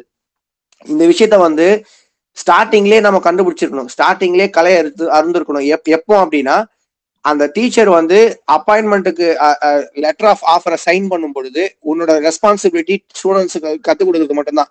நீ செக்ஷுவலா இன்வால்வ் பண்ற இந்த மாதிரி இந்த மாதிரி ஏதாவது ஒரு விஷயத்த தவறான ஒரு விஷயத்த நீ பண்ற அன்னத்திக்கலான இன்அப்ராப்ரியேட்டான எந்த ஒரு விஷயத்த நீங்க பண்ற மாதிரி சின்னதா ஒரு கம்ப்ளைண்ட் எடுத்தா வந்தாலும் you will be notified you will be remove from the job நீ வேற எங்கேயுமே சேர முடியாத மாதிரி நாங்க உன்னோட உன்னோட கேரியரை மாத்திருவோம் அப்படிங்கிற அளவுக்கு ஒரு ஸ்ட்ராங்கான ஒரு லெட்டரை சைன் பண்றாங்க அப்படின்னும் பொழுது இந்த மாதிரியான பிரச்சனைகள் வரவே வராது. ஸோ நான் இதை வந்து ஒரு டீச்சருடைய பார்வையில இருந்து மட்டும் நான் பேசல. ஸ்டூடெண்டோடைய பார்வையில இருந்து நான் பேசுறேன். இந்த அவேர்னஸ் அப்படிங்கிறது டீச்சருக்கு மட்டும் இருக்கக்கூடாது. ஸ்டூடெண்ட்ஸ்க்கும் இருக்கணும். சரி அப்பதான் வந்து இந்த விஷயம் வந்து சால்வ் பண்ணப்படும். இதை தான் நான் வந்து என்னோட ஃபேஸ்புக்ல ஸ்டேட்டஸா போட்டிருந்தேன். நான் பார்த்த வரைக்கும் இந்தியாவில் இந்த மாதிரி நான் சைன் பண்ணல. நான் ஃபாரின்ல ஒர்க் பண்ண ரெண்டு இடத்துலையுமே நான் சைன் பண்ணியிருக்கேன். செக்ஷுவல் அவேர்னஸ் சம்பந்தப்பட்ட விஷயங்களை நான் சைன் பண்ணியிருக்கேன். ரெண்டு இடத்துலையுமே வந்து தெளிவா சொல்றாங்க. ஒரு ஸ்டூடெண்ட்டும் ஒரு டீச்சரும் லவ் பண்ணக்கூடாது. அது லவ் பண்றாங்க அப்படின்னா it should be only either அந்த டீச்சர் வந்து அந்த ஸ்டூடெண்ட்டுக்கு இதுக்கப்புறம் கிளாஸே எடுக்க மாட்டாங்க அப்படிங்கிற பட்சத்துல. அப்படி இல்லைன்னா அந்த ஸ்டூடெண்ட் வந்து அந்த யூனிவர்சிட்டி விட்டு கிராஜுவேட் பண்ணி வெளில போனதுக்கு அப்புறம் அந்த ஒரு சுச்சுவேஷன்ல மட்டும்தான் அவங்க அவங்களோட லவ் அப்படிங்கிற ஒரு விஷயத்த வந்து அவங்க பண்ண முடியும். செக்ஷுவல் ஹராஸ்மெண்ட் அப்படிங்கிறதுக்கு வந்து என்டையர்லி நோ அப்படிங்கிறது தான் பதில். ஒ- ஒரு சின்ன ப்ராப்ளம் செக்ஷுவல் செக்ஷுவல் ஹராஸ்மெண்ட் மூலமா இருக்குது அப்படின்றது தெரிய வந்தாலும் the teacher would be immediately suspended. The student would be put in question. அது உண்மை அப்படிங்கிற பட்சத்துல வந்து the teacher would be completely rusticated வெளியில அனுப்பி அனுப்பிச்சிருவாங்க அந்த அந்த இன்ஸ்டிடியூஷனை விட்டு அவர் வேற எங்கேயுமே ஜாயின் பண்ண முடியாத அளவுக்கு ரூல்ஸ் இங்க ஸ்ட்ராங்கா இருக்கு. அதுக்குன்னு சொல்லி அதுக்கு அதுக்கப்புறம் அந்த வாத்தியார் வந்து அந்த விஷயத்துல இருந்து வெளில வரணும் அப்படின்னா he has to go through the court and other things judicial system மூலமாக போய் நான் பண்ணது தவறு அப்படின்னு ஒத்துக்கிட்டாங்கன்னா அதுக்கு ஏற்ற மாதிரி சில பனிஷ்மெண்ட்ஸ் எல்லாம் கொடுத்து இல்ல சில ஃபைன்ஸ் எல்லாம் கட்ட வச்சு இந்த மாதிரி நான் மறுபடியும் ஃபியூச்சர்ல பண்ண மாட்டேன் அப்படின்னு சொல்லி அவருக்கு மென்டல் கவுன்சிலிங் எல்லாம் கொடுத்து அதுக்கப்புறமா தான் அந்த ஒரு குறிப்பிட்ட டீச்சரை வந்து மறுபடியும் வந்து அந்த எஜுகேஷன் சிஸ்டத்துல இன்வால்வ் பண்ணுவாங்க. ஸோ அந்த மாதிரி ரூல்ஸ் அண்ட் ரெகுலேஷன் ஸ்ட்ராங்கான ரூல்ஸ் அண்ட் ரெகுலேஷன்ஸ் வந்து இருக்கிற மாதிரி எனக்கு தெரியல. மேபி எனக்கு தெரியல அப்படிங்கிறத விட அதுக்கான அவேர்னஸ் எனக்கு இந்தியாவில் எந்த அளவுக்கு இருக்குன்றது எனக்கு தெரியல அப்படிங்கிறதா கரெக்டான ஒரு ஆன்சராக இருக்கும். இடத்துல நான் ஒரு விஷயத்த சொல்ல நினைக்கிறேன். இதுக்கு ரூல்ஸ் இருக்கா? அப்படின்னு எனக்கு தெரியல. பட் இந்த மாதிரி பிரச்சனையை வந்து பிரைவேட் காலேஜஸ் வந்து ரொம்ப சிவியரா தான் ஹேண்டில் பண்றாங்க. இப்ப காலேஜ்ல நான் ஒர்க் பண்றதுனால எனக்கு தெரிஞ்சு ஒரு சம்பவம் நடந்தது. ஒரு பொண்ணை வந்து ஒரு ஸ்டாஃப் வந்து கூட்டிட்டு போயிட்டாரு மேரேஜ் பண்றதுக்கு. ஸோ மேரேஜும் பண்ணிட்டாரு. அவரு உடனே என்ன பண்ணாங்கன்னா ஒரு சர்க்குலர் மாதிரி ரெடி பண்ணி டிஸ்ட்ரிக்ட் ஃபுல்லாவே வந்து அந்த சர்க்குலரை வந்து சொல்றாங்க. இந்த பர்டிகுலர் ஸ்டாஃபை வந்து யாருமே வேலைக்கு எடுக்கக்கூடாது அப்படின்னு சொல்லிட்டு அவரை பிளாக் பண்றாங்க. இப்படி ஒரு சம்பவம் வந்து நடந்தது. இது நான் பார்த்த ஒரு சம்பவம். அதே போல அவர் மேல கம்ப்ளைண்ட் பண்றதுக்கும் வந்துட்டு அவர் இமிடியேட்டா வேலையை விட்டு தூக்கிட்டாங்க. காலேஜ்ல இருந்து. அவர் இப்படி பண்ணிட்டார் அப்படின்னு தூக்கிட்டாங்க. பேரண்ட்ஸுக்கு வந்து ஃபுல் ஒத்துழைப்பு வந்து காலேஜ் கொடுத்தது. அந்த அவரை தேடுறதுக்கு போலீஸ் அப்ரோச் பண்றதுக்கு லீகலா வந்து அவரை கேட்ச் பண்றதுக்கு என்னெல்லாம் பண்ணணுமோ அவ்வளவும் பண்ணி கொடுத்தாங்க. பட் இதை வந்து ஒரு ஜுடிஷியல் படி வந்து ஒரு இது- இதுக்கு பின்னாடி ஒரு சட்டம் இருக்கு அப்படிங்கிற மாதிரி இருக்கா அப்படின்றது எனக்கு தெரியல. அப்படி இருக்கணும். ஏன் அப்படி சொல்றேன்னா சட்டத்தால மட்டும்தான் ஒரு விஷயத்த சரி பண்ண முடியும். நமக்கு நல்லாவே தெரிஞ்ச ஒரு எக்ஸாம்பிள் நான் சொல்றேன்.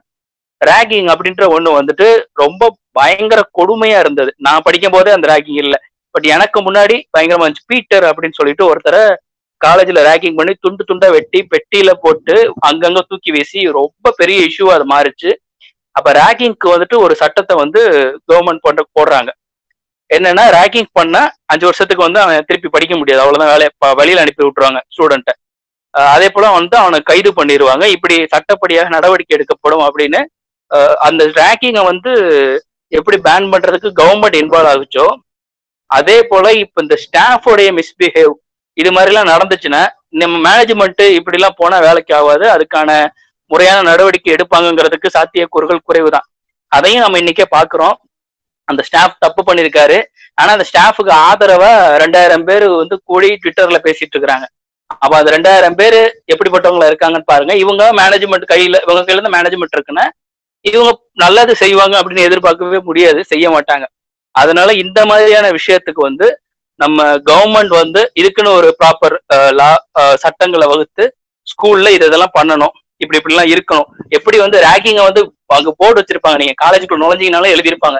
ரேகிங் பண்ண இந்த செக்ஷன் படி என்னென்ன தண்டனை அப்படின்னு எழுதி ஒட்டியிருப்பாங்க.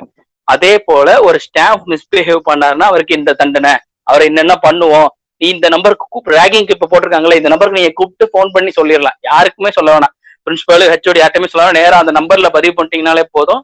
ஆட்டோமேட்டிக்கா என்னன்னா ரேகிங் பண்ணவங்களை வந்து அலைக்கா தூக்கிட்டு போயிருவாங்க அதே போல ஒரு ஸ்டாஃபோட மிஸ்பிஹேவையும் வந்து அட்ரஸ் இன்னைக்கு நடந்துருச்சு இனிமேல் இது நடக்காம தடுக்கணும்னு கவர்மெண்ட் கையில தான் இருக்கு. ஸோ இதுக்கு ஒரு ப்ராப்பர் செட் ஆஃப் ரூல்ஸ் கொண்டு வந்து இதே போல எல்லாருக்குமே இப்படி ஒரு அவேர்னஸ் கொண்டு வந்துடணும்.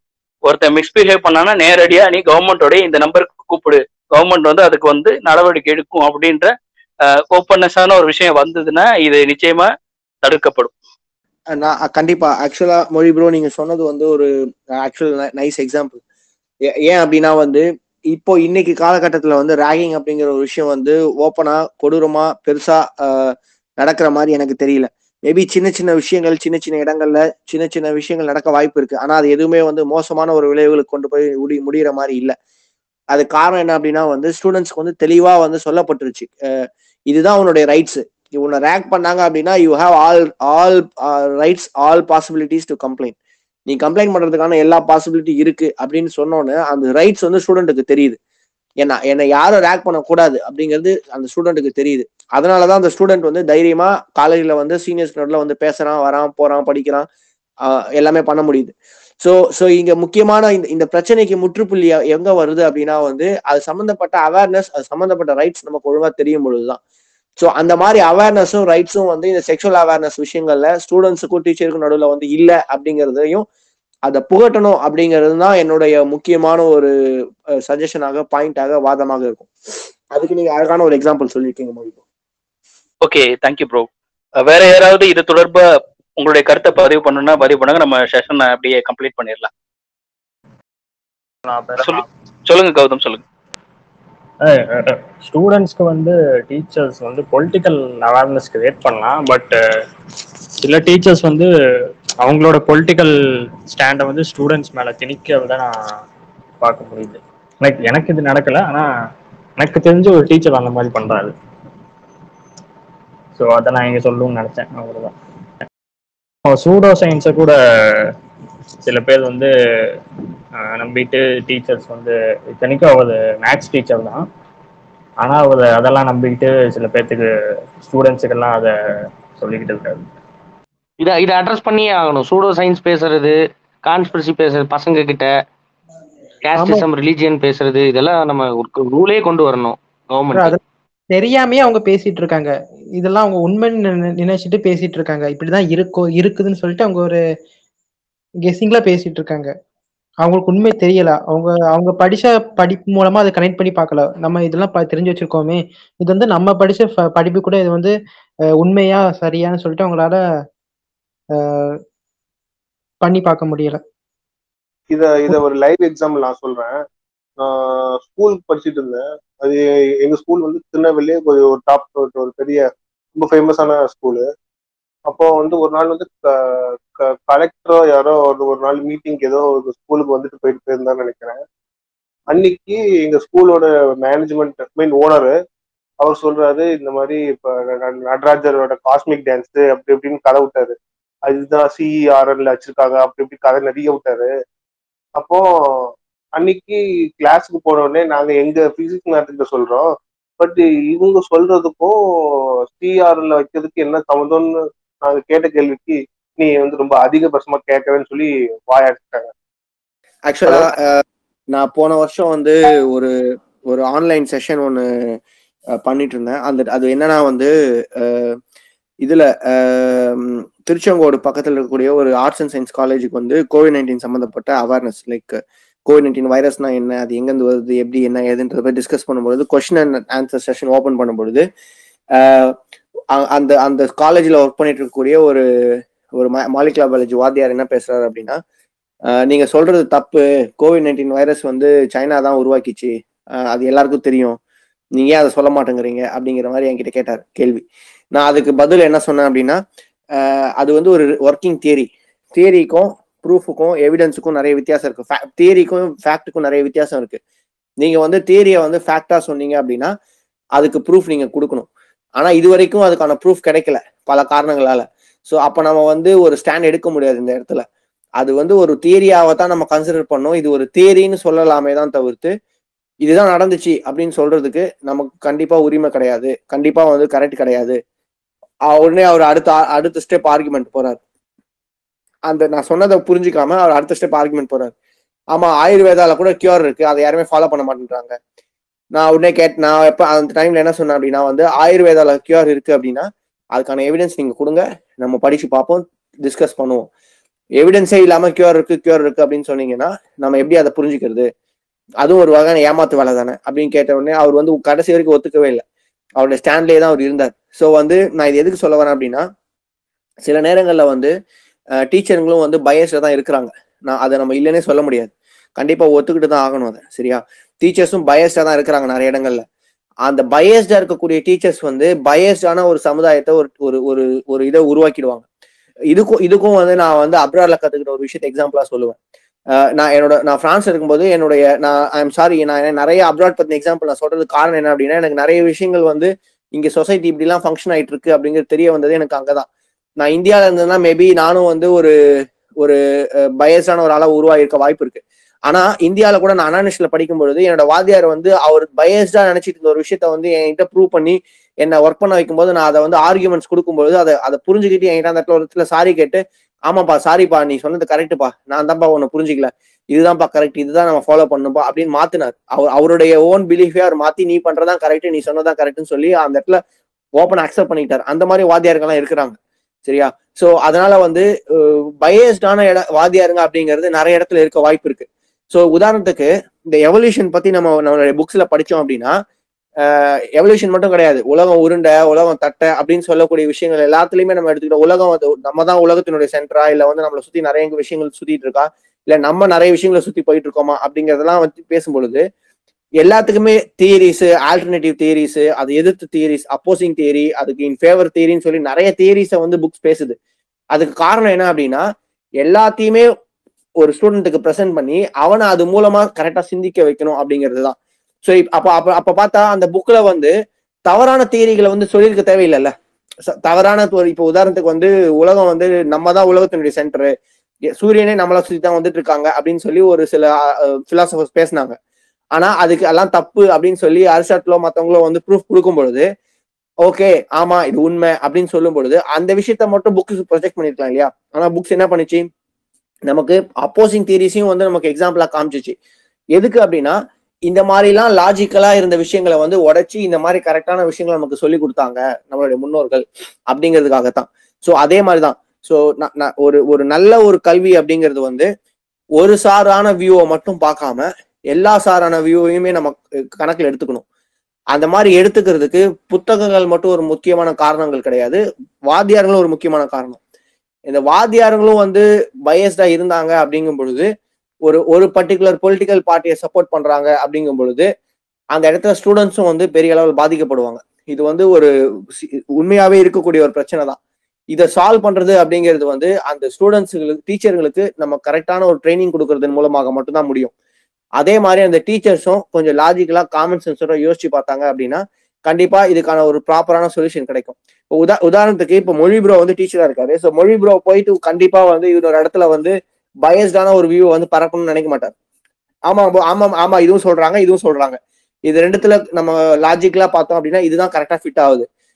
பட் இதுக்கு நீங்க லாஜிக் இருந்துச்சுன்னா சொல்லுங்க நம்ம டிஸ்கஸ் பண்ணுவோம் அப்படின்ற மாதிரி தான் ஒரு ஒரு ஒரு அவுட்கமுக்கு தான் மொழி ப்ரோவும் வருவார் கடைசியில. ஏன்னா வந்து அவர் வந்து நடுநிலையா நின்று பார்க்கணும்னு நினைக்கிறாரு எல்லா விஷயத்தையுமே. நிறைய யூடியூபர்ஸ் சயின்ஸ் பேசுற யூடியூபர்ஸ் வந்து நடுநிலையா இருந்து பார்க்கணும் அப்படின்னு தான் நினைக்கிறாங்க. ஆனா இதுக்கு பிரச்சனையே வந்து ஒரு சாரான கருத்துக்கள் வந்து ரொம்ப இன்ட்ரெஸ்டிங்கா இருக்கு கேட்கறதுக்கு ரொம்ப அட்ராக்டிவா இருக்கு. நம்மள வந்து நேரத்தை போகிறது நேரத்தை போக்குறதுக்கு ரொம்ப ஈஸியா இருக்கு அப்படிங்கும்பொழுது நிறைய பேர் அதை நோக்கி ஓட ஆரம்பிச்சிடுறாங்க.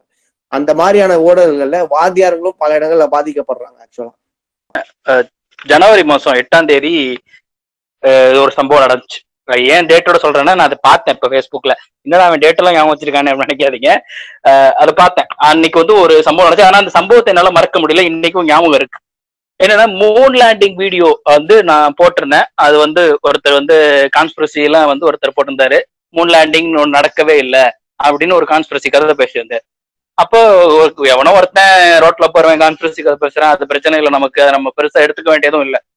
பட் அந்த வீடியோவை டீபங்க் பண்ணி போட்டிருக்கேன். அந்த வீடியோ கீழே வந்து நவீன் அப்படின்னு சொல்லிட்டு ஒருத்தர் ஃபுல் நேம் நான் சொல்லலை. ஏன்னா ஃபுல் நேமும் சொல்றேன். காலேஜ் நேமும் எல்லாமே சேர்த்து சொல்லிடுவேன் நான் போல. அதனால அதெல்லாம் விட்டுட்டு சொல்றேன். அவர் என்ன சொல்றாரு? மூன் லேண்டிங் நடக்கல. விவாதத்துக்கு வா நம்ம விவாதம் பண்ணுவோம் அப்படின்றாரு. இப்போ மூன் லேண்டிங் நடந்துருச்சுன்னு நாசாவுடைய எல்லா தரவுகளையும் நான் என்னோட வீடியோ கீழே லிங்க்ல கொடுத்துருக்கேன். நாசாவும் அதுக்கு தனியாக ஒரு வெப்சைட்டே மெயின்டைன் பண்ணிட்டு இருக்கிறாங்க.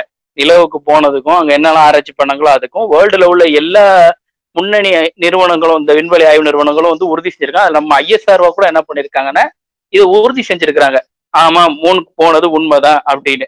ஸோ உலகத்துல உள்ள எல்லா ஸ்பேஸ் ரிசர்ச் ஆர்கனைசேஷனும் ஒத்துக்கிடுச்சு. எல்லா அறிவியலாளரும் ஒத்துக்கிட்டாங்க. ஆனா இவர் ஒரு காலேஜ்ல இருந்துகிட்டு கான்ஸ்பிரசி கதையை நம்பிக்கிட்டு அவர் வந்து என்கிட்ட விவாதத்துக்கு வா அப்படின்னு யூடியூப்ல ஓப்பனா பப்ளிக்கா கூப்பிட்டு இருக்காரு வா அப்படின்னு. இப்ப இதை ஏன் நான் சொல்றேன் அப்படின்னா ஒரு ஆசிரியரா இருக்கிறாரு ஒரு டீச்சர் அவரு. அவர் வந்து ஒரு கான்ஸ்பிரசிட்டியை நம்பிக்கிட்டு விவாதத்துக்கு வா அப்படின்னு அவர் பேசின பேச்சும் வந்து பாத்தீங்கன்னா ஒரு ஒரு வாத்தியார் வந்து இன்னொரு வாத்தியார்கிட்ட பேசுற மாதிரியான பேச்சே இல்லை. தரக்குறைவான வார்த்தைகளை போட்டு அவர் பேசுறாரு. நான் ஒரு ப்ரொஃபைல செக் பண்ணி பார்க்கறேன் அவர் வாத்தியார வேலை செய்யறாரு அந்த காலேஜ்ல அப்போ ஒரு காலேஜ்ல வேலை செஞ்சுட்டு இருக்க ஒரு வாத்தியார்கிட்டயே கான்ஸ்பிரசியும் நம்பிக்கிட்டு மற்றவனை மதிக்கணும் எப்படி பேசணும் ஒரு ஒரு இன்னொருத்தவர்கிட்ட பேசும்போது எப்படி பேசணும் அப்படிங்கிறதும் தெரியாம இருந்துகிட்டு இவர் வந்து ஒரு ஸ்டூடெண்ட்டை வழி நடத்தினாருன்னா எப்படி இருக்கும்? அதோட விளைவுகள் எப்படி இருக்கும்? அதெல்லாம் நம்ம தடுக்கிறதுக்காக தான் இன்னைக்கு வந்து எத்தனையோ சயின்ஸ் சேனல் பேசுறவங்க ஏன் கான்ஸ்பிரசி தியரியை அட்ரஸ் பண்ணி அதை வந்து கிளி கிளின்னு கிழிக்கிறாங்க அப்படின்னா இந்த கான்ஸ்பிரசி தியரியை நம்புற யாருமே ஒழுக்கத்தை ஒழுக்கமா பேச மாட்டாங்க. யாருக்கும் மரியாதை கொடுக்க மாட்டாங்க. ஒரு ஒரு அவர் ஒரு நல்ல ஒரு போஸ்டிங்ல இருந்தாலும் ஒரு மற்றவங்கள்ட்ட பேசும்போது இப்ப நான் ஐயப்பா அவரோட பேசும்போது ஐயப்பா ப்ரோ அப்படின்னு கூப்பிட்டு பேசுறேன். அப்ப அந்த மாதிரி வந்து ஒரு ப்ரோ அப்படின்னோ இல்ல ஒரு சார் அப்படின்னோ இப்படி பேசிதான் நம்ம பழகுறோம். இப்படிதான் பேசணும். பட் இது எதையுமே ஃபாலோ பண்ணாம கான்ஸ்பிரசி கதையும் பரப்பிக்கிட்டு ஸ்டூடெண்ட் வந்து அவங்க சொல்லி கொடுத்தாங்கன்னா அந்த ஸ்டூடெண்ட் அவர்கிட்ட வர ஸ்டூடெண்ட் எப்படி இருப்பான்? அவன் யோசிப்பானா பயஸ்ரா அவனும் திங்க் பண்ண ஆரம்பிச்சிடும் ஒரு சைடு மட்டும். ஆமா உலகத்துல உள்ள எல்லாருமே நம்மளை ஏமாத்துறேன் கான்ஸ்பிரசி கதையோடைய அல்டிமேட்டான விஷயம் என்னன்னு பாத்தீங்கன்னா அது கல்வியை கற்க கூடாது ரொம்ப தீவிரமா இருக்கிறது கான்ஸ்பிரசி தியரி கரெக்டான எஜுகேஷன் சிஸ்டத்தை ஃபாலோ பண்ணக்கூடாது ஜேர்னல்ஸை நம்பக்கூடாது அத்தாரிட்டியை நம்பக்கூடாது இப்படின்னு சொல்லி கொடுக்குறாங்க. இது எதையுமே நம்பலைன்னா ஒரு ஸ்டூடெண்ட் வந்து எப்படி வந்து அவனுடைய லைஃப்பை ரன் பண்ணுவான்? அவன் ஒரு விஷயத்த கண்டுபிடிச்சானா அத்தாரிட்டி நம்பாத அங்க போய் நீ எதையும் சொல்லாத அப்படின்னா அவன் ஒரு விஷயத்த கண்டுபிடிச்சா கூட அவன் பேப்பரா பப்ளிஷ் பண்ணணும். அதுக்கான அந்த ப்ரொசீஜரை அவன் ஃபாலோ பண்ணி தான் ஒரு பேட்டர்ன் எடுக்கணும்னாலும் கவர்மெண்டோடைய அந்த ப்ரொசீஜர் படி தான் அவன் போகணும்.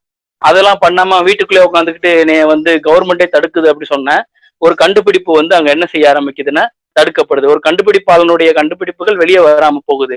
அவனுடைய சிந்தனை திறன் வந்து குறைஞ்சு போகுது. இப்படி கான்ஸ்பிரசி தியரி வந்து மிகப்பெரிய முட்டுக்கட்டையா ஸ்டூடெண்ட்ஸுக்கு வந்து இருக்கு. இது ஸ்டாஃப் ஃபாலோ பண்றது வந்து ரொம்ப பெரிய டாக்ஸிக் இப்படிலாம் வந்து ஒரு ஆசிரியர் இருக்கிறார் அப்படின்னா அவரை வேணாம். ஒரு ஆசிரியர் தொழிலுக்கே வேணாம். அவரை பணியிலிருந்து தூக்கிறதே வந்து ஒரு சால சிறந்ததா இருக்கும் அப்படின்னு நினைக்கிறேன். ஐயப்பா ப்ரோ நீங்க வேற ஏதாவது ஃபர்தர் சொல்ல விரும்புறீங்களா? இல்ல- ப்ரோ மெயினா அவேர்னஸ் கொடுக்கணும் ப்ரோ ரெண்டு ரெண்டு சாராருக்குமே அவேர்னஸ் கொடுக்கணும். உங்களுக்கு என்ன ரைட்ஸ் எனக்கு என்ன ரைட்ஸ்ன்ற முக்கியமான அவேர்னஸ் கொடுத்தோம் அப்படின்னாலே இந்த ப்ராப்ளத்துக்கு வந்து ஈஸியா முடிவு கட்ட முடியும். ஸோ அதுதான் என்னுடைய முக்கியமான ஒரு பாயிண்ட் ப்ரோ இதுதான் நான் வந்து இன்னைக்கு ரொம்ப இம்பார்ட்டன்டான ஒரு விஷயமா கம்யூனிகேட் பண்ணணும் அப்படின்னு நினைச்சேன் நீங்க என்ன கூப்பிட்டதுக்கு. ஸோ கூப்பிட்டதுக்கு ஆப்பர்ச்சுனிட்டி கொடுத்து ரொம்ப நன்றி ப்ரோ ஓகே வேற யாருக்காவது இருந்தா சொல்லுங்க. ஏதாவது கருத்து நீங்க இதை தொடர்பாக பேசணும்னா சொல்லுங்க. இல்லைன்னா நம்ம செஷன் இதோட கம்ப்ளீட் பண்ணிக்கலாம். ஸோ பேசிக்கலாக நான் சொல்ல நினச்ச ரெண்டு பாயிண்ட் இந்த இன்சிடெண்ட் அந்த மாதிரி கதையெல்லாம் சொல்ல விரும்பல. ரெண்டே ரெண்டு பாயிண்ட் அதை மட்டும் கொஞ்சம் டக்குன்னு சொல்லிடுறேன். நம்ம ஊரில் வந்து என்னென்னா இந்த எமோஷ்னல் இன்டெலிஜென்ஸ் அப்படிங்கிற அந்த விஷயம் வந்து யாருக்குமே நமக்கு டீச் பண்ணலை. பேசிக்காக இப்போ ஒ- ஒரு ஒரு ஒரு ஒரு செட் ஆஃப் பீப்புள் வந்து நிறையா மக்களை ஹேண்டில் பண்ணுறாங்கன்னு வச்சுக்கோங்களேன். அவங்களுக்கு கண்டிப்பாக எமோஷ்னல் இன்டெலிஜென்ஸ் அப்படிங்கிறது என்ன அப்படிங்கிறது தெரிஞ்சிருக்கணும்னு நான் நினைக்கிறேன். நான் நினைக்கிறதில்ல அது அந்த மோஸ்ட் ஆஃப் த அந்த எமோஷ்னல் இன்டெலிஜென்ஸ் புக் எழுதுகிறவங்களாகட்டும் அதில் எக்ஸ்பர்ட் ஆகட்டும் சைக்காலஜி படித்தவங்களாகட்டும் அவங்க சொல்கிறது அதுதான். எல்லாத்துக்குமே தேவை தான் ஆனால் நிறைய பீப்புளை ஹேண்டில் பண்ணுறவங்க இப்போது ஒரு ஆஃபீஸாக இருக்கட்டும் ஒரு இது ஒரு பேங்க்கு ஒரு அரசு அலுவலகம் இப்போ டீச்சர்ஸ் எடுத்திங்கன்னா நிறைய பீப்புள் ஹேண்டில் பண்ணுறாங்க so they they are in a position to understand many people அப்படிங்கிறப்ப அந்த எமோஷ்னல் இன்டெலிஜென்ஸ் வந்து அவங்களுக்கு தனியாக கோர்ஸ் எடுக்கணும். அது என்ன விஷயம் அப்படிங்கிறது தெரிஞ்சுக்கணும். அது தெரிஞ்சுக்கிட்டால் அவங்களுக்கு இன்னும் கொஞ்சம் பெட்டராக ஃபீல் ஆகும்னு ஐ மீன் பெட்டராக ஹேண்டில் பண்ணுறதுக்கு பெட்டராக இருக்கும்னு நான் நினைக்கிறேன். அது ஒரு பாயிண்ட்டு இன்னொரு விஷயம் வந்து நான் நிறைய பேர் பேசும்போது கேட்டேன். இந்த மார்க்கை வச்சு தான் அவன் முன்னாடி வந்து பேசுகிறது அதை ஆக்சுவலி அது ஒரு சிலர் பண்ணுறாங்க அது வந்து நம்ம இல்லை அப்படின்னு சொல்லிட முடியாது. ஒரு சிலர் அந்த மாதிரி பண்ணுறாங்க ஆனால் விஷயம் என்னென்னா அது அது வந்து நம்மளுடைய அப்ரோச்சை பொறுத்து தான் இருக்குதுன்னு நான் சொல்லுவேன்.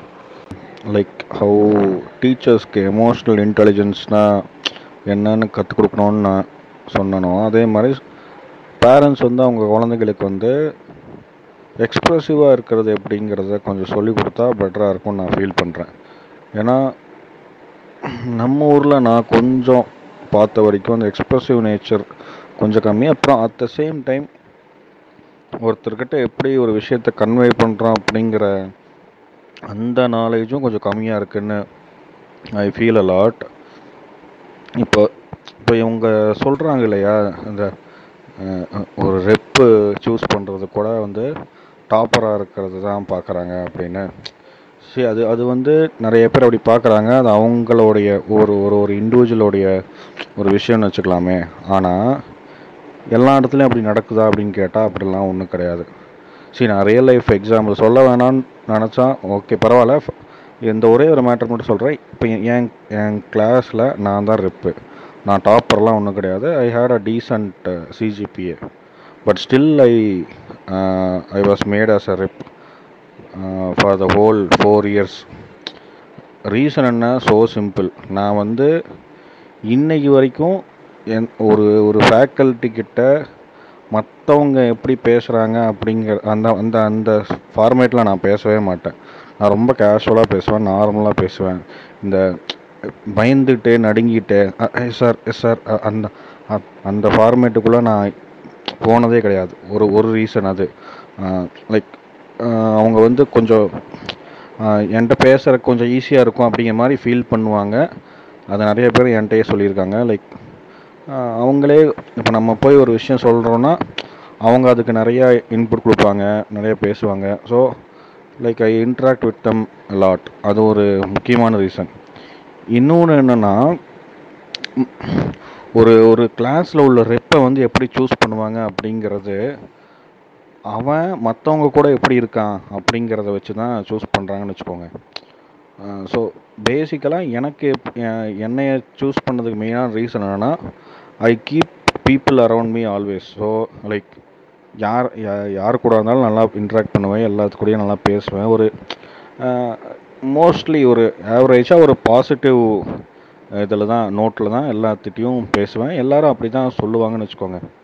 ஸோ ஒரு ரெப்பை சூஸ் பண்ணுறதுக்கு வந்து அவங்களுக்கு தேவை வந்து அந்த எமோஷ்னல் மேட்ரு தான். அப்புறம் ஹவு கேப்பபிள் தேர் அப்படிங்கிறது தான்.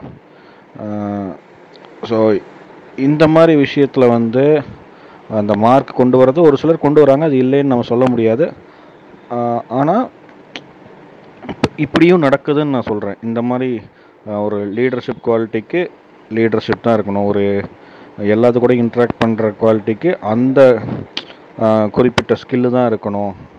அப்படி தான் நிறைய பேர் எதிர்பார்க்குறாங்க. அது நடக் நடக்க தான் செய்யுது ஸோ பேசிக்கலாக இந்த ரெண்டு பாயிண்ட்டு தான் நான் சொல்லணும்னு நினச்சேன். இந்த emotional intelligence expressive nature and how to convey things இதெல்லாம். இது இது மூணும் கொஞ்சம் பெட்டராக நம்ம எஜுகேஷ்னல் இன்ஸ்டிடியூஷன்ஸ்லேயும் நம்ம ஹோல் அந்த ஸ்கூல் காலேஜஸ் இந்த லைஃப் டைமில் கற்றுக் கொடுத்தாலே I feel it will be okay ah bro அப்புறம் டீச்சர்ஸ் வந்து முக்கியமாக என்ன ஆகுதுன்னா தேடல் இதை வந்துட்டு ஸ்டூடெண்ட்ஸ்க்கு ரொம்ப விதைக்கணும்னு நான் எதிர்பார்க்குறேன். எந்த ஒரு விஷயத்தையும் தேட கற்றுக் கொடுக்கணும்னு இது பண்ணணும்னு நான் நினைக்கிறேன். ஏன்னா நம்ம ஒரு விஷயத்த இது பண்றோம்னா நீ ரெண்டு சைடு போய் தேடி பாரு. அந்த இதுல உனக்கு எது இருக்குன்னு நம்ம அவனுக்கு கற்றுக் கொடுத்துட்டோம் அப்படின்னா அவனே வந்துட்டு அடுத்து ஃபர்தரா போயிட்டு பார்ப்பான். ஆனா நம்ம என்ன இது பண்ணிடுறோம் என்ன சொல்லிட்டு அவங்க சிலபஸ் ஓரியன்டா மட்டும் நம்ம ஐப்ப இது பண்ற ஐப்ப சாமி சார் இது சொன்ன மாதிரி ரொம்ப சிலபஸ் இதில் இருக்கிறது மட்டுமே பார்க்குறாங்க. ஸோ அப்படி இல்லாமல் ஸ்டூடெண்ட்ஸ்க்கு தேடவும் கற்றுக் கொடுக்கணும்னு நான் இது பண்ணுறேன் நீங்கள் இப்படி தான் பார்க்கணும் இந்த மாதிரிலாம் பண்ணணுன்ட்டு அதை நம்ம ஆரம்பத்தில் இது பண்ணிட்டோம்னா போக போக அவனுக்கு ஃப்யூச்சரில் பயங்கர ஹெல்ப்ஃபுல்லாக இருக்கும். ஓகே ஆக்சுவலா சிலபஸை நடத்துறதுல கூட ஓகே சிலபஸ் படி போறது ஓகே பட் சிலபஸ் படி நடத்தும் போது கூட வந்து பாத்தீங்கன்னா அத அவங்களுக்கு புரியிறபடி நடத்தினா கூட அதுவே வந்து ஓரளவுக்கு ஹெல்ப்ஃபுல்லா இருக்கும். அப்படியே நான் சிலபஸை முடிக்கணும் அப்படின்னு அவசர அவசரமா ஓடுறதை விட்டுட்டு அந்த சிலபஸை கவர் பண்றதுக்கு ஒரு சின்ன ஒரு எக்ஸாம்பிள் சொல்லி அவனுக்கு புரிய வைக்கிற மாதிரி அந்த பாடத்தை நடத்தினாலே போதுமானதா இருக்கும். அதை வந்து ஆசிரியர்கள் பண்ணலாம் நல்லா இருக்கும். இதுல ஒரு இன்னொரு பாயிண்ட் ஒன்று ஆட் பண்ணிக்கிறேன். எனக்கு ஒரு சப்ஜெக்ட்ல வந்து புரியாம போச்சு. பிடிக்காம போனதுக்கு மெயின் காரணமே நடத்தின அவங்க நடத்தின விதம் தான். அவ இங்கிலீஷ் பேசுறன்ற பேர்ல புரியா புரியாம நடத்திடுவாங்க நம்மளுக்கு. அதாவது கொஞ்சம் தமிழ் கொஞ்சம் இங்கிலீஷ் கலந்து பேசுனாங்கன்னா புரியும் ஈஸியா. பியூரா தமிழாவும் பேசினாலும் எனக்கு புரியாது. அதே நல்ல பியூர் இங்கிலீஷா பேசினாலும் எனக்கு புரியாது சப்ஜெக்ட்ல ப்ரோ லாங்குவேஜ் விஷயத்துல வந்து ஒரு முக்கியமான பாயிண்ட் நான் சொல்லணும் ப்ரோ ஏன்னா இதை நான் ஃபீல் பண்ணியிருக்கேன் நிறைய இடத்துல. பிரான்ஸ்ல வந்து பாத்தீங்கன்னா வந்து அவங்களுடைய ரிசர்ச் எல்லாமே வந்து பிரெஞ்சுல தான் பண்ணுவாங்க. சரி அதா அதாவது வந்து இங்கிலீஷ்ல அவங்க வந்து பேப்பர்ஸ்லாம் படிப்பாங்க. இங்கிலீஷ்ல லிட்ரேச்சர்லாம் படிப்பாங்க. லைக் சயின்டிஃபிக் ஆர்டிகல்ஸ்லாம் இங்கிலீஷ்ல உட்காந்து படிப்பாங்க. ஆனால் ஆனா ஆனா வந்து அவங்களுடைய சயின்டிஃபிக் ஐடியாஸை டிஸ்கஸ் பண்ணணும் அப்படின்னு டேபிளுக்கு வரும்பொழுது அவங்க வந்து தாய்மொழியில கூட பண்றதுக்கு கூச்சப்பட மாட்டாங்க. இப்போ நான் இப்போ நான் அப்ப நான் இருந்த இன்ஸ்டியூட் எல்லாமே வந்து இன்டர்நேஷனல் இன்ஸ்டியூட்ஸ் தான். இன்டர்நேஷனல் இன்ஸ்டியூட்ஸ் அப்படிங்கிற பேர்ல வந்து நிறைய ஃபாரின் அப்ராட் ஸ்டூடெண்ட்ஸ் இருப்பாங்க. முக்கியமா வந்து பிரெஞ்சுல பிரான்ஸ்ல இருந்து மட்டும் கிடையாது. ஸ்பெயின்ல இருந்து இட்டாலியில இருந்து யூகேல இருந்து எல்லாம் கூட ஸ்டூடெண்ட்ஸ் நிறைய பேர் வந்து படிச்சிட்டு இருந்தாங்க. நான் இருந்த இன்ஸ்டியூட்ஸ்ல ஆனா ஒரு டீம் வந்து இன்டர்நேஷனல் டீம்னு சொல்லிக்கிட்டாலும் இன்டர்நேஷனல் ஜேர்னல்ஸ்ல எல்லாம் பப்ளிஷ் பண்ணாலும் அந்த அந்த டீம்ல வந்து நிறைய பிரெஞ்சு ஸ்டூடெண்ட்ஸ் இருப்பாங்க. பிரான்ஸ்ல வந்து இங்கிலீஷ் அப்படிங்கிற ஒரு விஷயத்த வந்து ஒரு செகண்டரி லாங்குவேஜா தான் அவங்க படிச்சுக்கிட்டாங்க. அவங்களுடைய முக்கியமான லாங்குவேஜ் எல்லாமே வந்து பாத்தீங்கன்னா பிரெஞ்சுல தான் இருக்கும். முக்கியமான கருத்துக்கள் முக்கியமான சப்ஜெக்ட்ஸ் எல்லாம் பாத்தீங்கன்னா வந்து பிரெஞ்சுல தான் கத்துக்கிட்டாங்க அவங்க. ஸோ பிரெஞ்சுல வந்து அவங்க டிஸ்கஸ் பண்ணுவாங்க. இப்போ ஒரு அப்போ என்ன ஆகுது அப்படின்னா வந்து அவங்க தாய்மொழியிலேயே தான் சிந்திக்கிறாங்க. இப்போ இந்தியாவில தான் வந்து நீ இங்கிலீஷ்ல பேசலைன்னா வந்து உன்னோட நீ வந்து நல்ல பொசிஷன் போக முடியாது. அப்படிங்கிற எ- எண்ணம்லாம் இருக்கு. ஆனா பிரான்ஸ் மக்கள் கிட்ட அது கிடையவே கிடையாது. எனக்கு ஃப்ரெஞ்சில் தெரியும் நான் ஃப்ரெஞ்சில் தான் சொல்லுவேன். உன்னால் முடிஞ்சா புரிஞ்சுக்கோ. இல்லைன்னா எங்கே என்ன புரிஞ்சுப்பாங்களோ அங்கே போய் நான் பேசிக்கிறேன் அப்படின்ற மாதிரி தான் அவங்க அப் அந்த அங்கே இருக்கக்கூடிய ஸ்டூடெண்ட்ஸ் அப்ரோச் பண்ணாங்க எல்லாத்தையுமே. நான் பார்த்த வரைக்கும். நான் கூட நிறைய டைம் வந்து என்னோட மற்ற ஸ்டேட் ஃப்ரெண்ட்ஸ் கிட்ட பேசியிருக்கேன். எனக்கு ஏன்னா ஃப்ரான்ஸ் நான் ஒன்ஸ் நம்ம அப்ராட்னு போனதுக்கப்புறம் தமிழ் ஃப்ரெண்ட்ஸ் மட்டும் எனக்கு கிடையாது. எனக்கு வந்து இதுல பஞ்சாப்ல இருந்து ஃப்ரெண்ட்ஸ் இருக்காங்க டெல்லியில இருந்து நிறைய ஃப்ரெண்ட்ஸ் இருக்காங்க மும்பைல இருந்து நிறைய ஃப்ரெண்ட்ஸ் இருக்காங்க.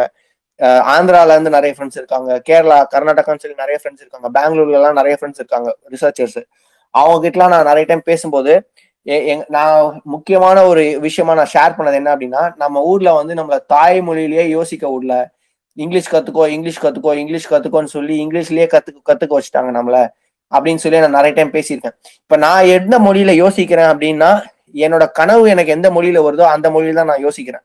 எனக்கு பெரும்பாலும் என்னோட கனவுகள் எல்லாமே வந்து எனக்கு வந்து இங்கிலீஷ்ல தான் வரும்.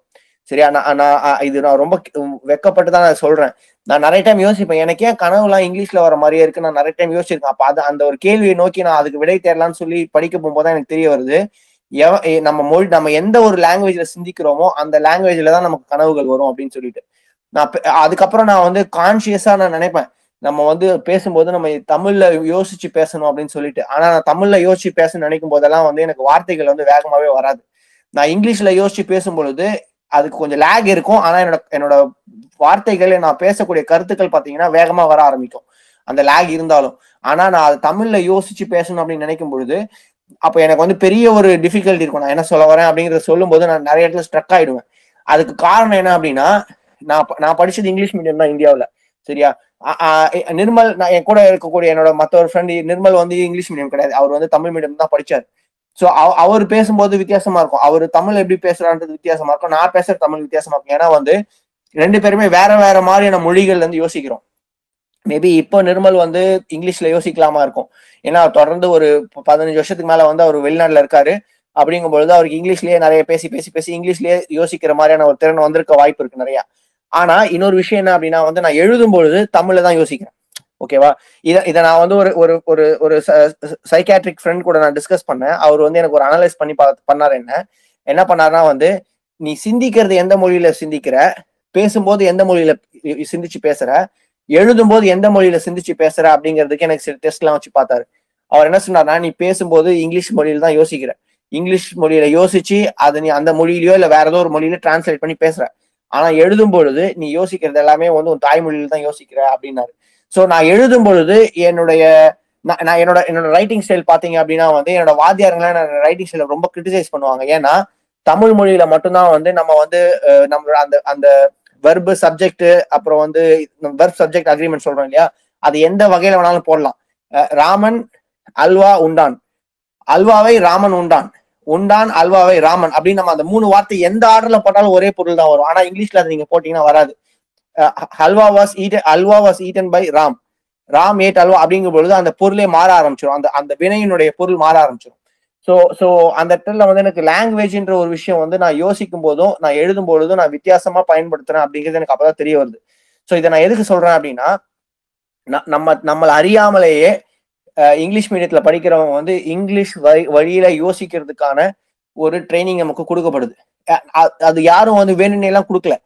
அந்த மாதிரி நம்ம ஒரு ஒரு குறிப்பிட்ட சப்ஜெக்டை நம்ம வந்து இங்கிலீஷ்லயே படிச்சு படிச்சு படிச்சு படிச்சு அந்த வார்த்தைகள் அமைப்பு எல்லாத்தையும் படிச்சு படிச்சு நமக்கு அதே மாதிரியான ஒரு வழியில யோசிக்கிறதுக்கான ஒரு திறன் நமக்கு வருது ஆக்சுவலா ஸோ ஆனா வந்து பிரெஞ்சு மக்கள் கிட்ட அது கிடையாது.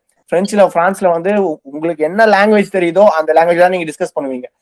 முக்கியமா பிரான்ஸ் மக்கள் வந்து பிரெஞ்சுல தான் டிஸ்கஸ் பண்ணாங்க. அப்ப எங்க டீம் மீட்டிங்ஸ்ல எப்படி நடக்கும் அப்படின்னா எங்க டீம்ல வந்து இங்கிலீஷே பேச தெரியாத ஒருத்தர் தான் அப்படின்னா இங்கிலீஷ் பே- இங்கிலீஷும் பிரெஞ்சும் பேசக்கூடிய ஒரு ஒருத்தர் என்ன பண்ணுவாரு அவங்க பேசுறது வந்து டிரான்ஸ்லேட் பண்ணி கொடுப்பாங்க. ஆனா அவங்க டிரான்ஸ்லேட் பண்ணும்போது அதுல நிறைய பிழைகள் எல்லாம் இருக்கும்.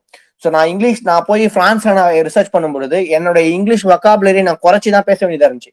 எனக்கு இங்கிலீஷ்ல ஒரே வார்த்தையை நான் பத்து வகையா நான் யூஸ் பண்ணுவேன். பத்து வித்தியாசமான வார்த்தைகள் தெரியும். அந்த பத்து வித்தியாசமான வார்த்தைகளை யூஸ் பண்ணி என்னுடைய அக்யூரசி நான் எந்த அளவுக்கு அக்யூரேட்டா ஒரு விஷயத்த சொல்ல முடியுது அப்படிங்கறத நான் ட்ரை பண்ணும் பொழுது அந்த வார்த்தைகள் அவங்களுக்கு புரியாது. அப்ப என்ன ஆகும்? என்னோட என்னோட ஒக்காபுலரி ஸ்டாண்டர்டை நான் குறைக்க வேண்டியதா இருந்துச்சு இங்கிலீஷ்ல சோ அந்த டைம்ல நான் நிறைய யோசிச்சிருக்கேன். நம்மள வந்து இங்கிலீஷ்லயே யோ தமிழ்லயே பேச யோசிக்க விடல இவங்க? நம்ம தமிழ்லயே யோசிக்கல இது வரைக்கும் நம்ம நான் படிச்ச அனானிஸ்லயும் சரி அனானிஸ்ல வந்து நான் படிக்கும்போது என் வாத்தியார்கிட்ட நான் டிஸ்கஸ் பண்ணும்போது இங்கிலீஷ்ல தான் டிஸ்கஸ் பண்ணுவேன். அவர் தமிழ்ல டிஸ்கஸ் பண்ண கூடாதுன்னு சொல்ல மாட்டாரு. ஆனா நீ research community is more based on English அதனால நீ இங்கிலீஷ்ல பேச ட்ரை பண்ணு அப்படின்னு சொல்லுவாரு. ஸோ அப்பதான் நான் வந்து பே- பேச இங்கிலீஷ்ல எல்லாத்தையும் கம்யூனிகேட் பண்ணி ட்ரை பண்ணி ட்ரை பண்ணி ஒரு கட்டத்துல இங்கிலீஷ்ல யோசிக்க வேண்டிய மாதிரியான ஒரு சூழ்நிலை வந்துருச்சு எனக்கு. ஸோ ஸோ வந்து நம்ம எந்த மொழியில யோசிக்கிறோம் எந்த மொழியில பேசுறோம் அப்படிங்கிறது வந்து ஒரு முக்கியமான விஷயமாவே இருக்கக்கூடாது. நமக்கு எது தாய்மொழியோ அந்த தாய்மொழியில நம்ம யோசிச்சு தாய்மொழியில பேசுறது அப்படிங்கிறது வந்து எப்பவுமே சிறப்பான ஒரு விஷயம். அதுதான் நம்ம நம்மளுடைய நம்மளுடைய இனோவேட்டிவ் நேச்சர் அதிகம் அதிகப்படுத்தும் அப்படிங்கிறது என்னுடைய என்னுடைய பதில். ஐயப்ப சாமி அண்ணா சொல்றது வந்து நூத்துக்கு நூறு உண்மை.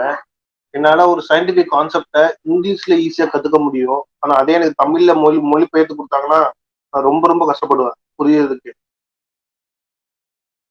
வந்து ஸ்டூடெண்ட்ஸுக்கு வந்துட்டு சைக்காலஜிக்கலா எந்த மாதிரி ஹெல்ப் பண்ணும்? இதை பத்தி கொஞ்சம் உங்களுடைய கருத்துக்களை பதிவு பண்ணுங்க. ப்ரோ என் பேர் Sri. I have some experience bro நான் வந்து யங் இந்தியா ஃபெலோஷிப் பண்ணியிருக்கேன்.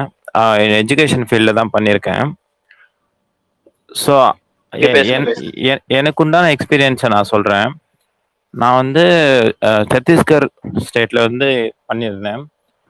ரூரல் ஏரியாஸில் வந்து இந்த மாதிரி வந்து கவர்மெண்ட் ஸ்கூல்ஸில் வந்து எந்த மாதிரி வந்து எஜுகேஷன் இருக்குது அதை எப்படியும் எல்லாம் டெவலப் பண்ணலாம். இது மேலே வந்து நாங்கள் வந்து ஃபெலோஷிப் பண்ணியிருந்தோம். அப்போ நாங்கள் பார்த்ததுல வந்து ஃபர்ஸ்ட் அண்ட் ஃபர்ஸ்ட் திங் என்னன்னா ரூரல் பாப்புலேஷனில் வந்து ஸ்கூல்ஸ் எல்லாமே இருந்தால் கூட அட்டெண்டன்ஸ் வந்து ஃபர்ஸ்ட் இல்லாமல் இருக்குது. அதுக்கு மெயினாக வந்து அவங்களுக்கு மோட்டிவேஷனாக தேவைப்படுறது என்னன்னா ஃபினான்ஷியலும் சரி அவங்க பேரண்ட்ஸும் சரி எஜுகேட்டடாக இல்லாததுனாலையும் அவங்களோட வீட்டில் இருக்கிற ஃபினான்ஷியல் ப்ராப்ளம்னாலையும் வந்து நிறைய பசங்களை வந்து ஜாயின் பண்ணாமல் இருந்தாங்க. அதுக்கு வந்து எங்கள் டீம் சார்பாக என்ன பண்ணாங்கன்னா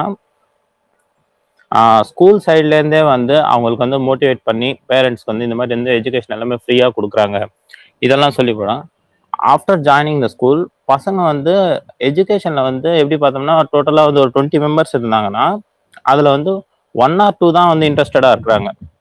ரிமைனிங் எல்லாம் பதினெ eighteen to eighty percent of the students வந்து பார்த்தீங்கன்னா அகைன் அவங்க பேரண்ட்ஸ் இதுக்கு முன்ன ப்ரீவியஸாக எப்படி இருந்தாங்களோ அந்த மாதிரி தான் இருந்துட்டு இருந்தாங்க. ஸோ அவ அந்த எயிட்டீன் எயிட்டி பர்சன்ட்டையும் வந்து மோட்டிவேட்டடாக மாற்றுறதுக்கு வந்து மெயினாக வந்து டீச்சர்ஸ் தான் வந்து ஒன் ஸ்டெப் வந்து முன்ன போய் ஒர்க் பண்ண வேண்டியதாக இருக்குது.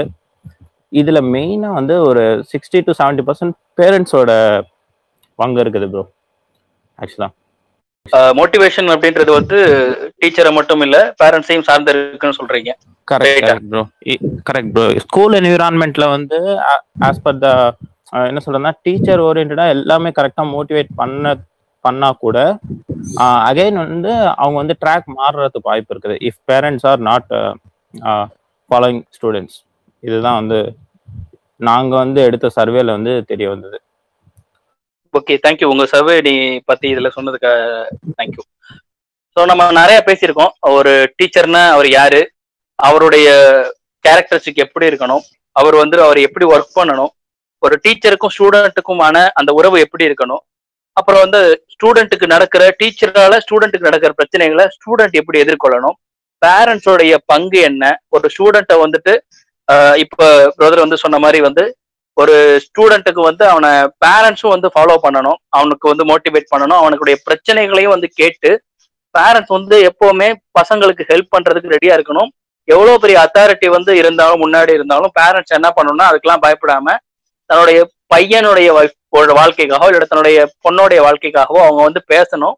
வாயை திறந்து பேசுறதுக்கு அவங்க ரெடியா இருக்கணும். தன்னோட பிள்ளைங்களை வந்து எப்போவும் அவங்கள மட்டுமே நீ ஏதோ தப்பு பண்ணிருப்ப அதனாலதான் உன்னை வந்து கூப்பிட்டு இருக்காங்க ஸ்கூல்லங்கிற மாதிரியான பார்வையே என்ன செய்யுதுன்னா ஸ்டூடெண்ட்டை வந்துட்டு அதாவது பையனை வந்துட்டு பேரண்ட்ஸுக்கும் பையனுக்குமான அந்த உறவையே பிள்ளைங்களுக்குமான உறவையே அது வந்து ஒரு மிகப்பெரிய விரிசலுக்குள்ள கொண்டு போயிருது இப்படிங்கிற பல விஷயங்களை வந்து நாம இன்னைக்கு பேசியிருக்கோம். இன்னைக்கு இணைப்பில் இணைந்து உங்களுடைய கருத்துக்களை பதிவு பண்ண அத்தனை பேருக்கும் என்னுடைய நன்றியை தெரிவிச்சுக்கிறேன். இதோட நம்ம செஷனை முடிச்சுக்கலாம். நன்றி வணக்கம்.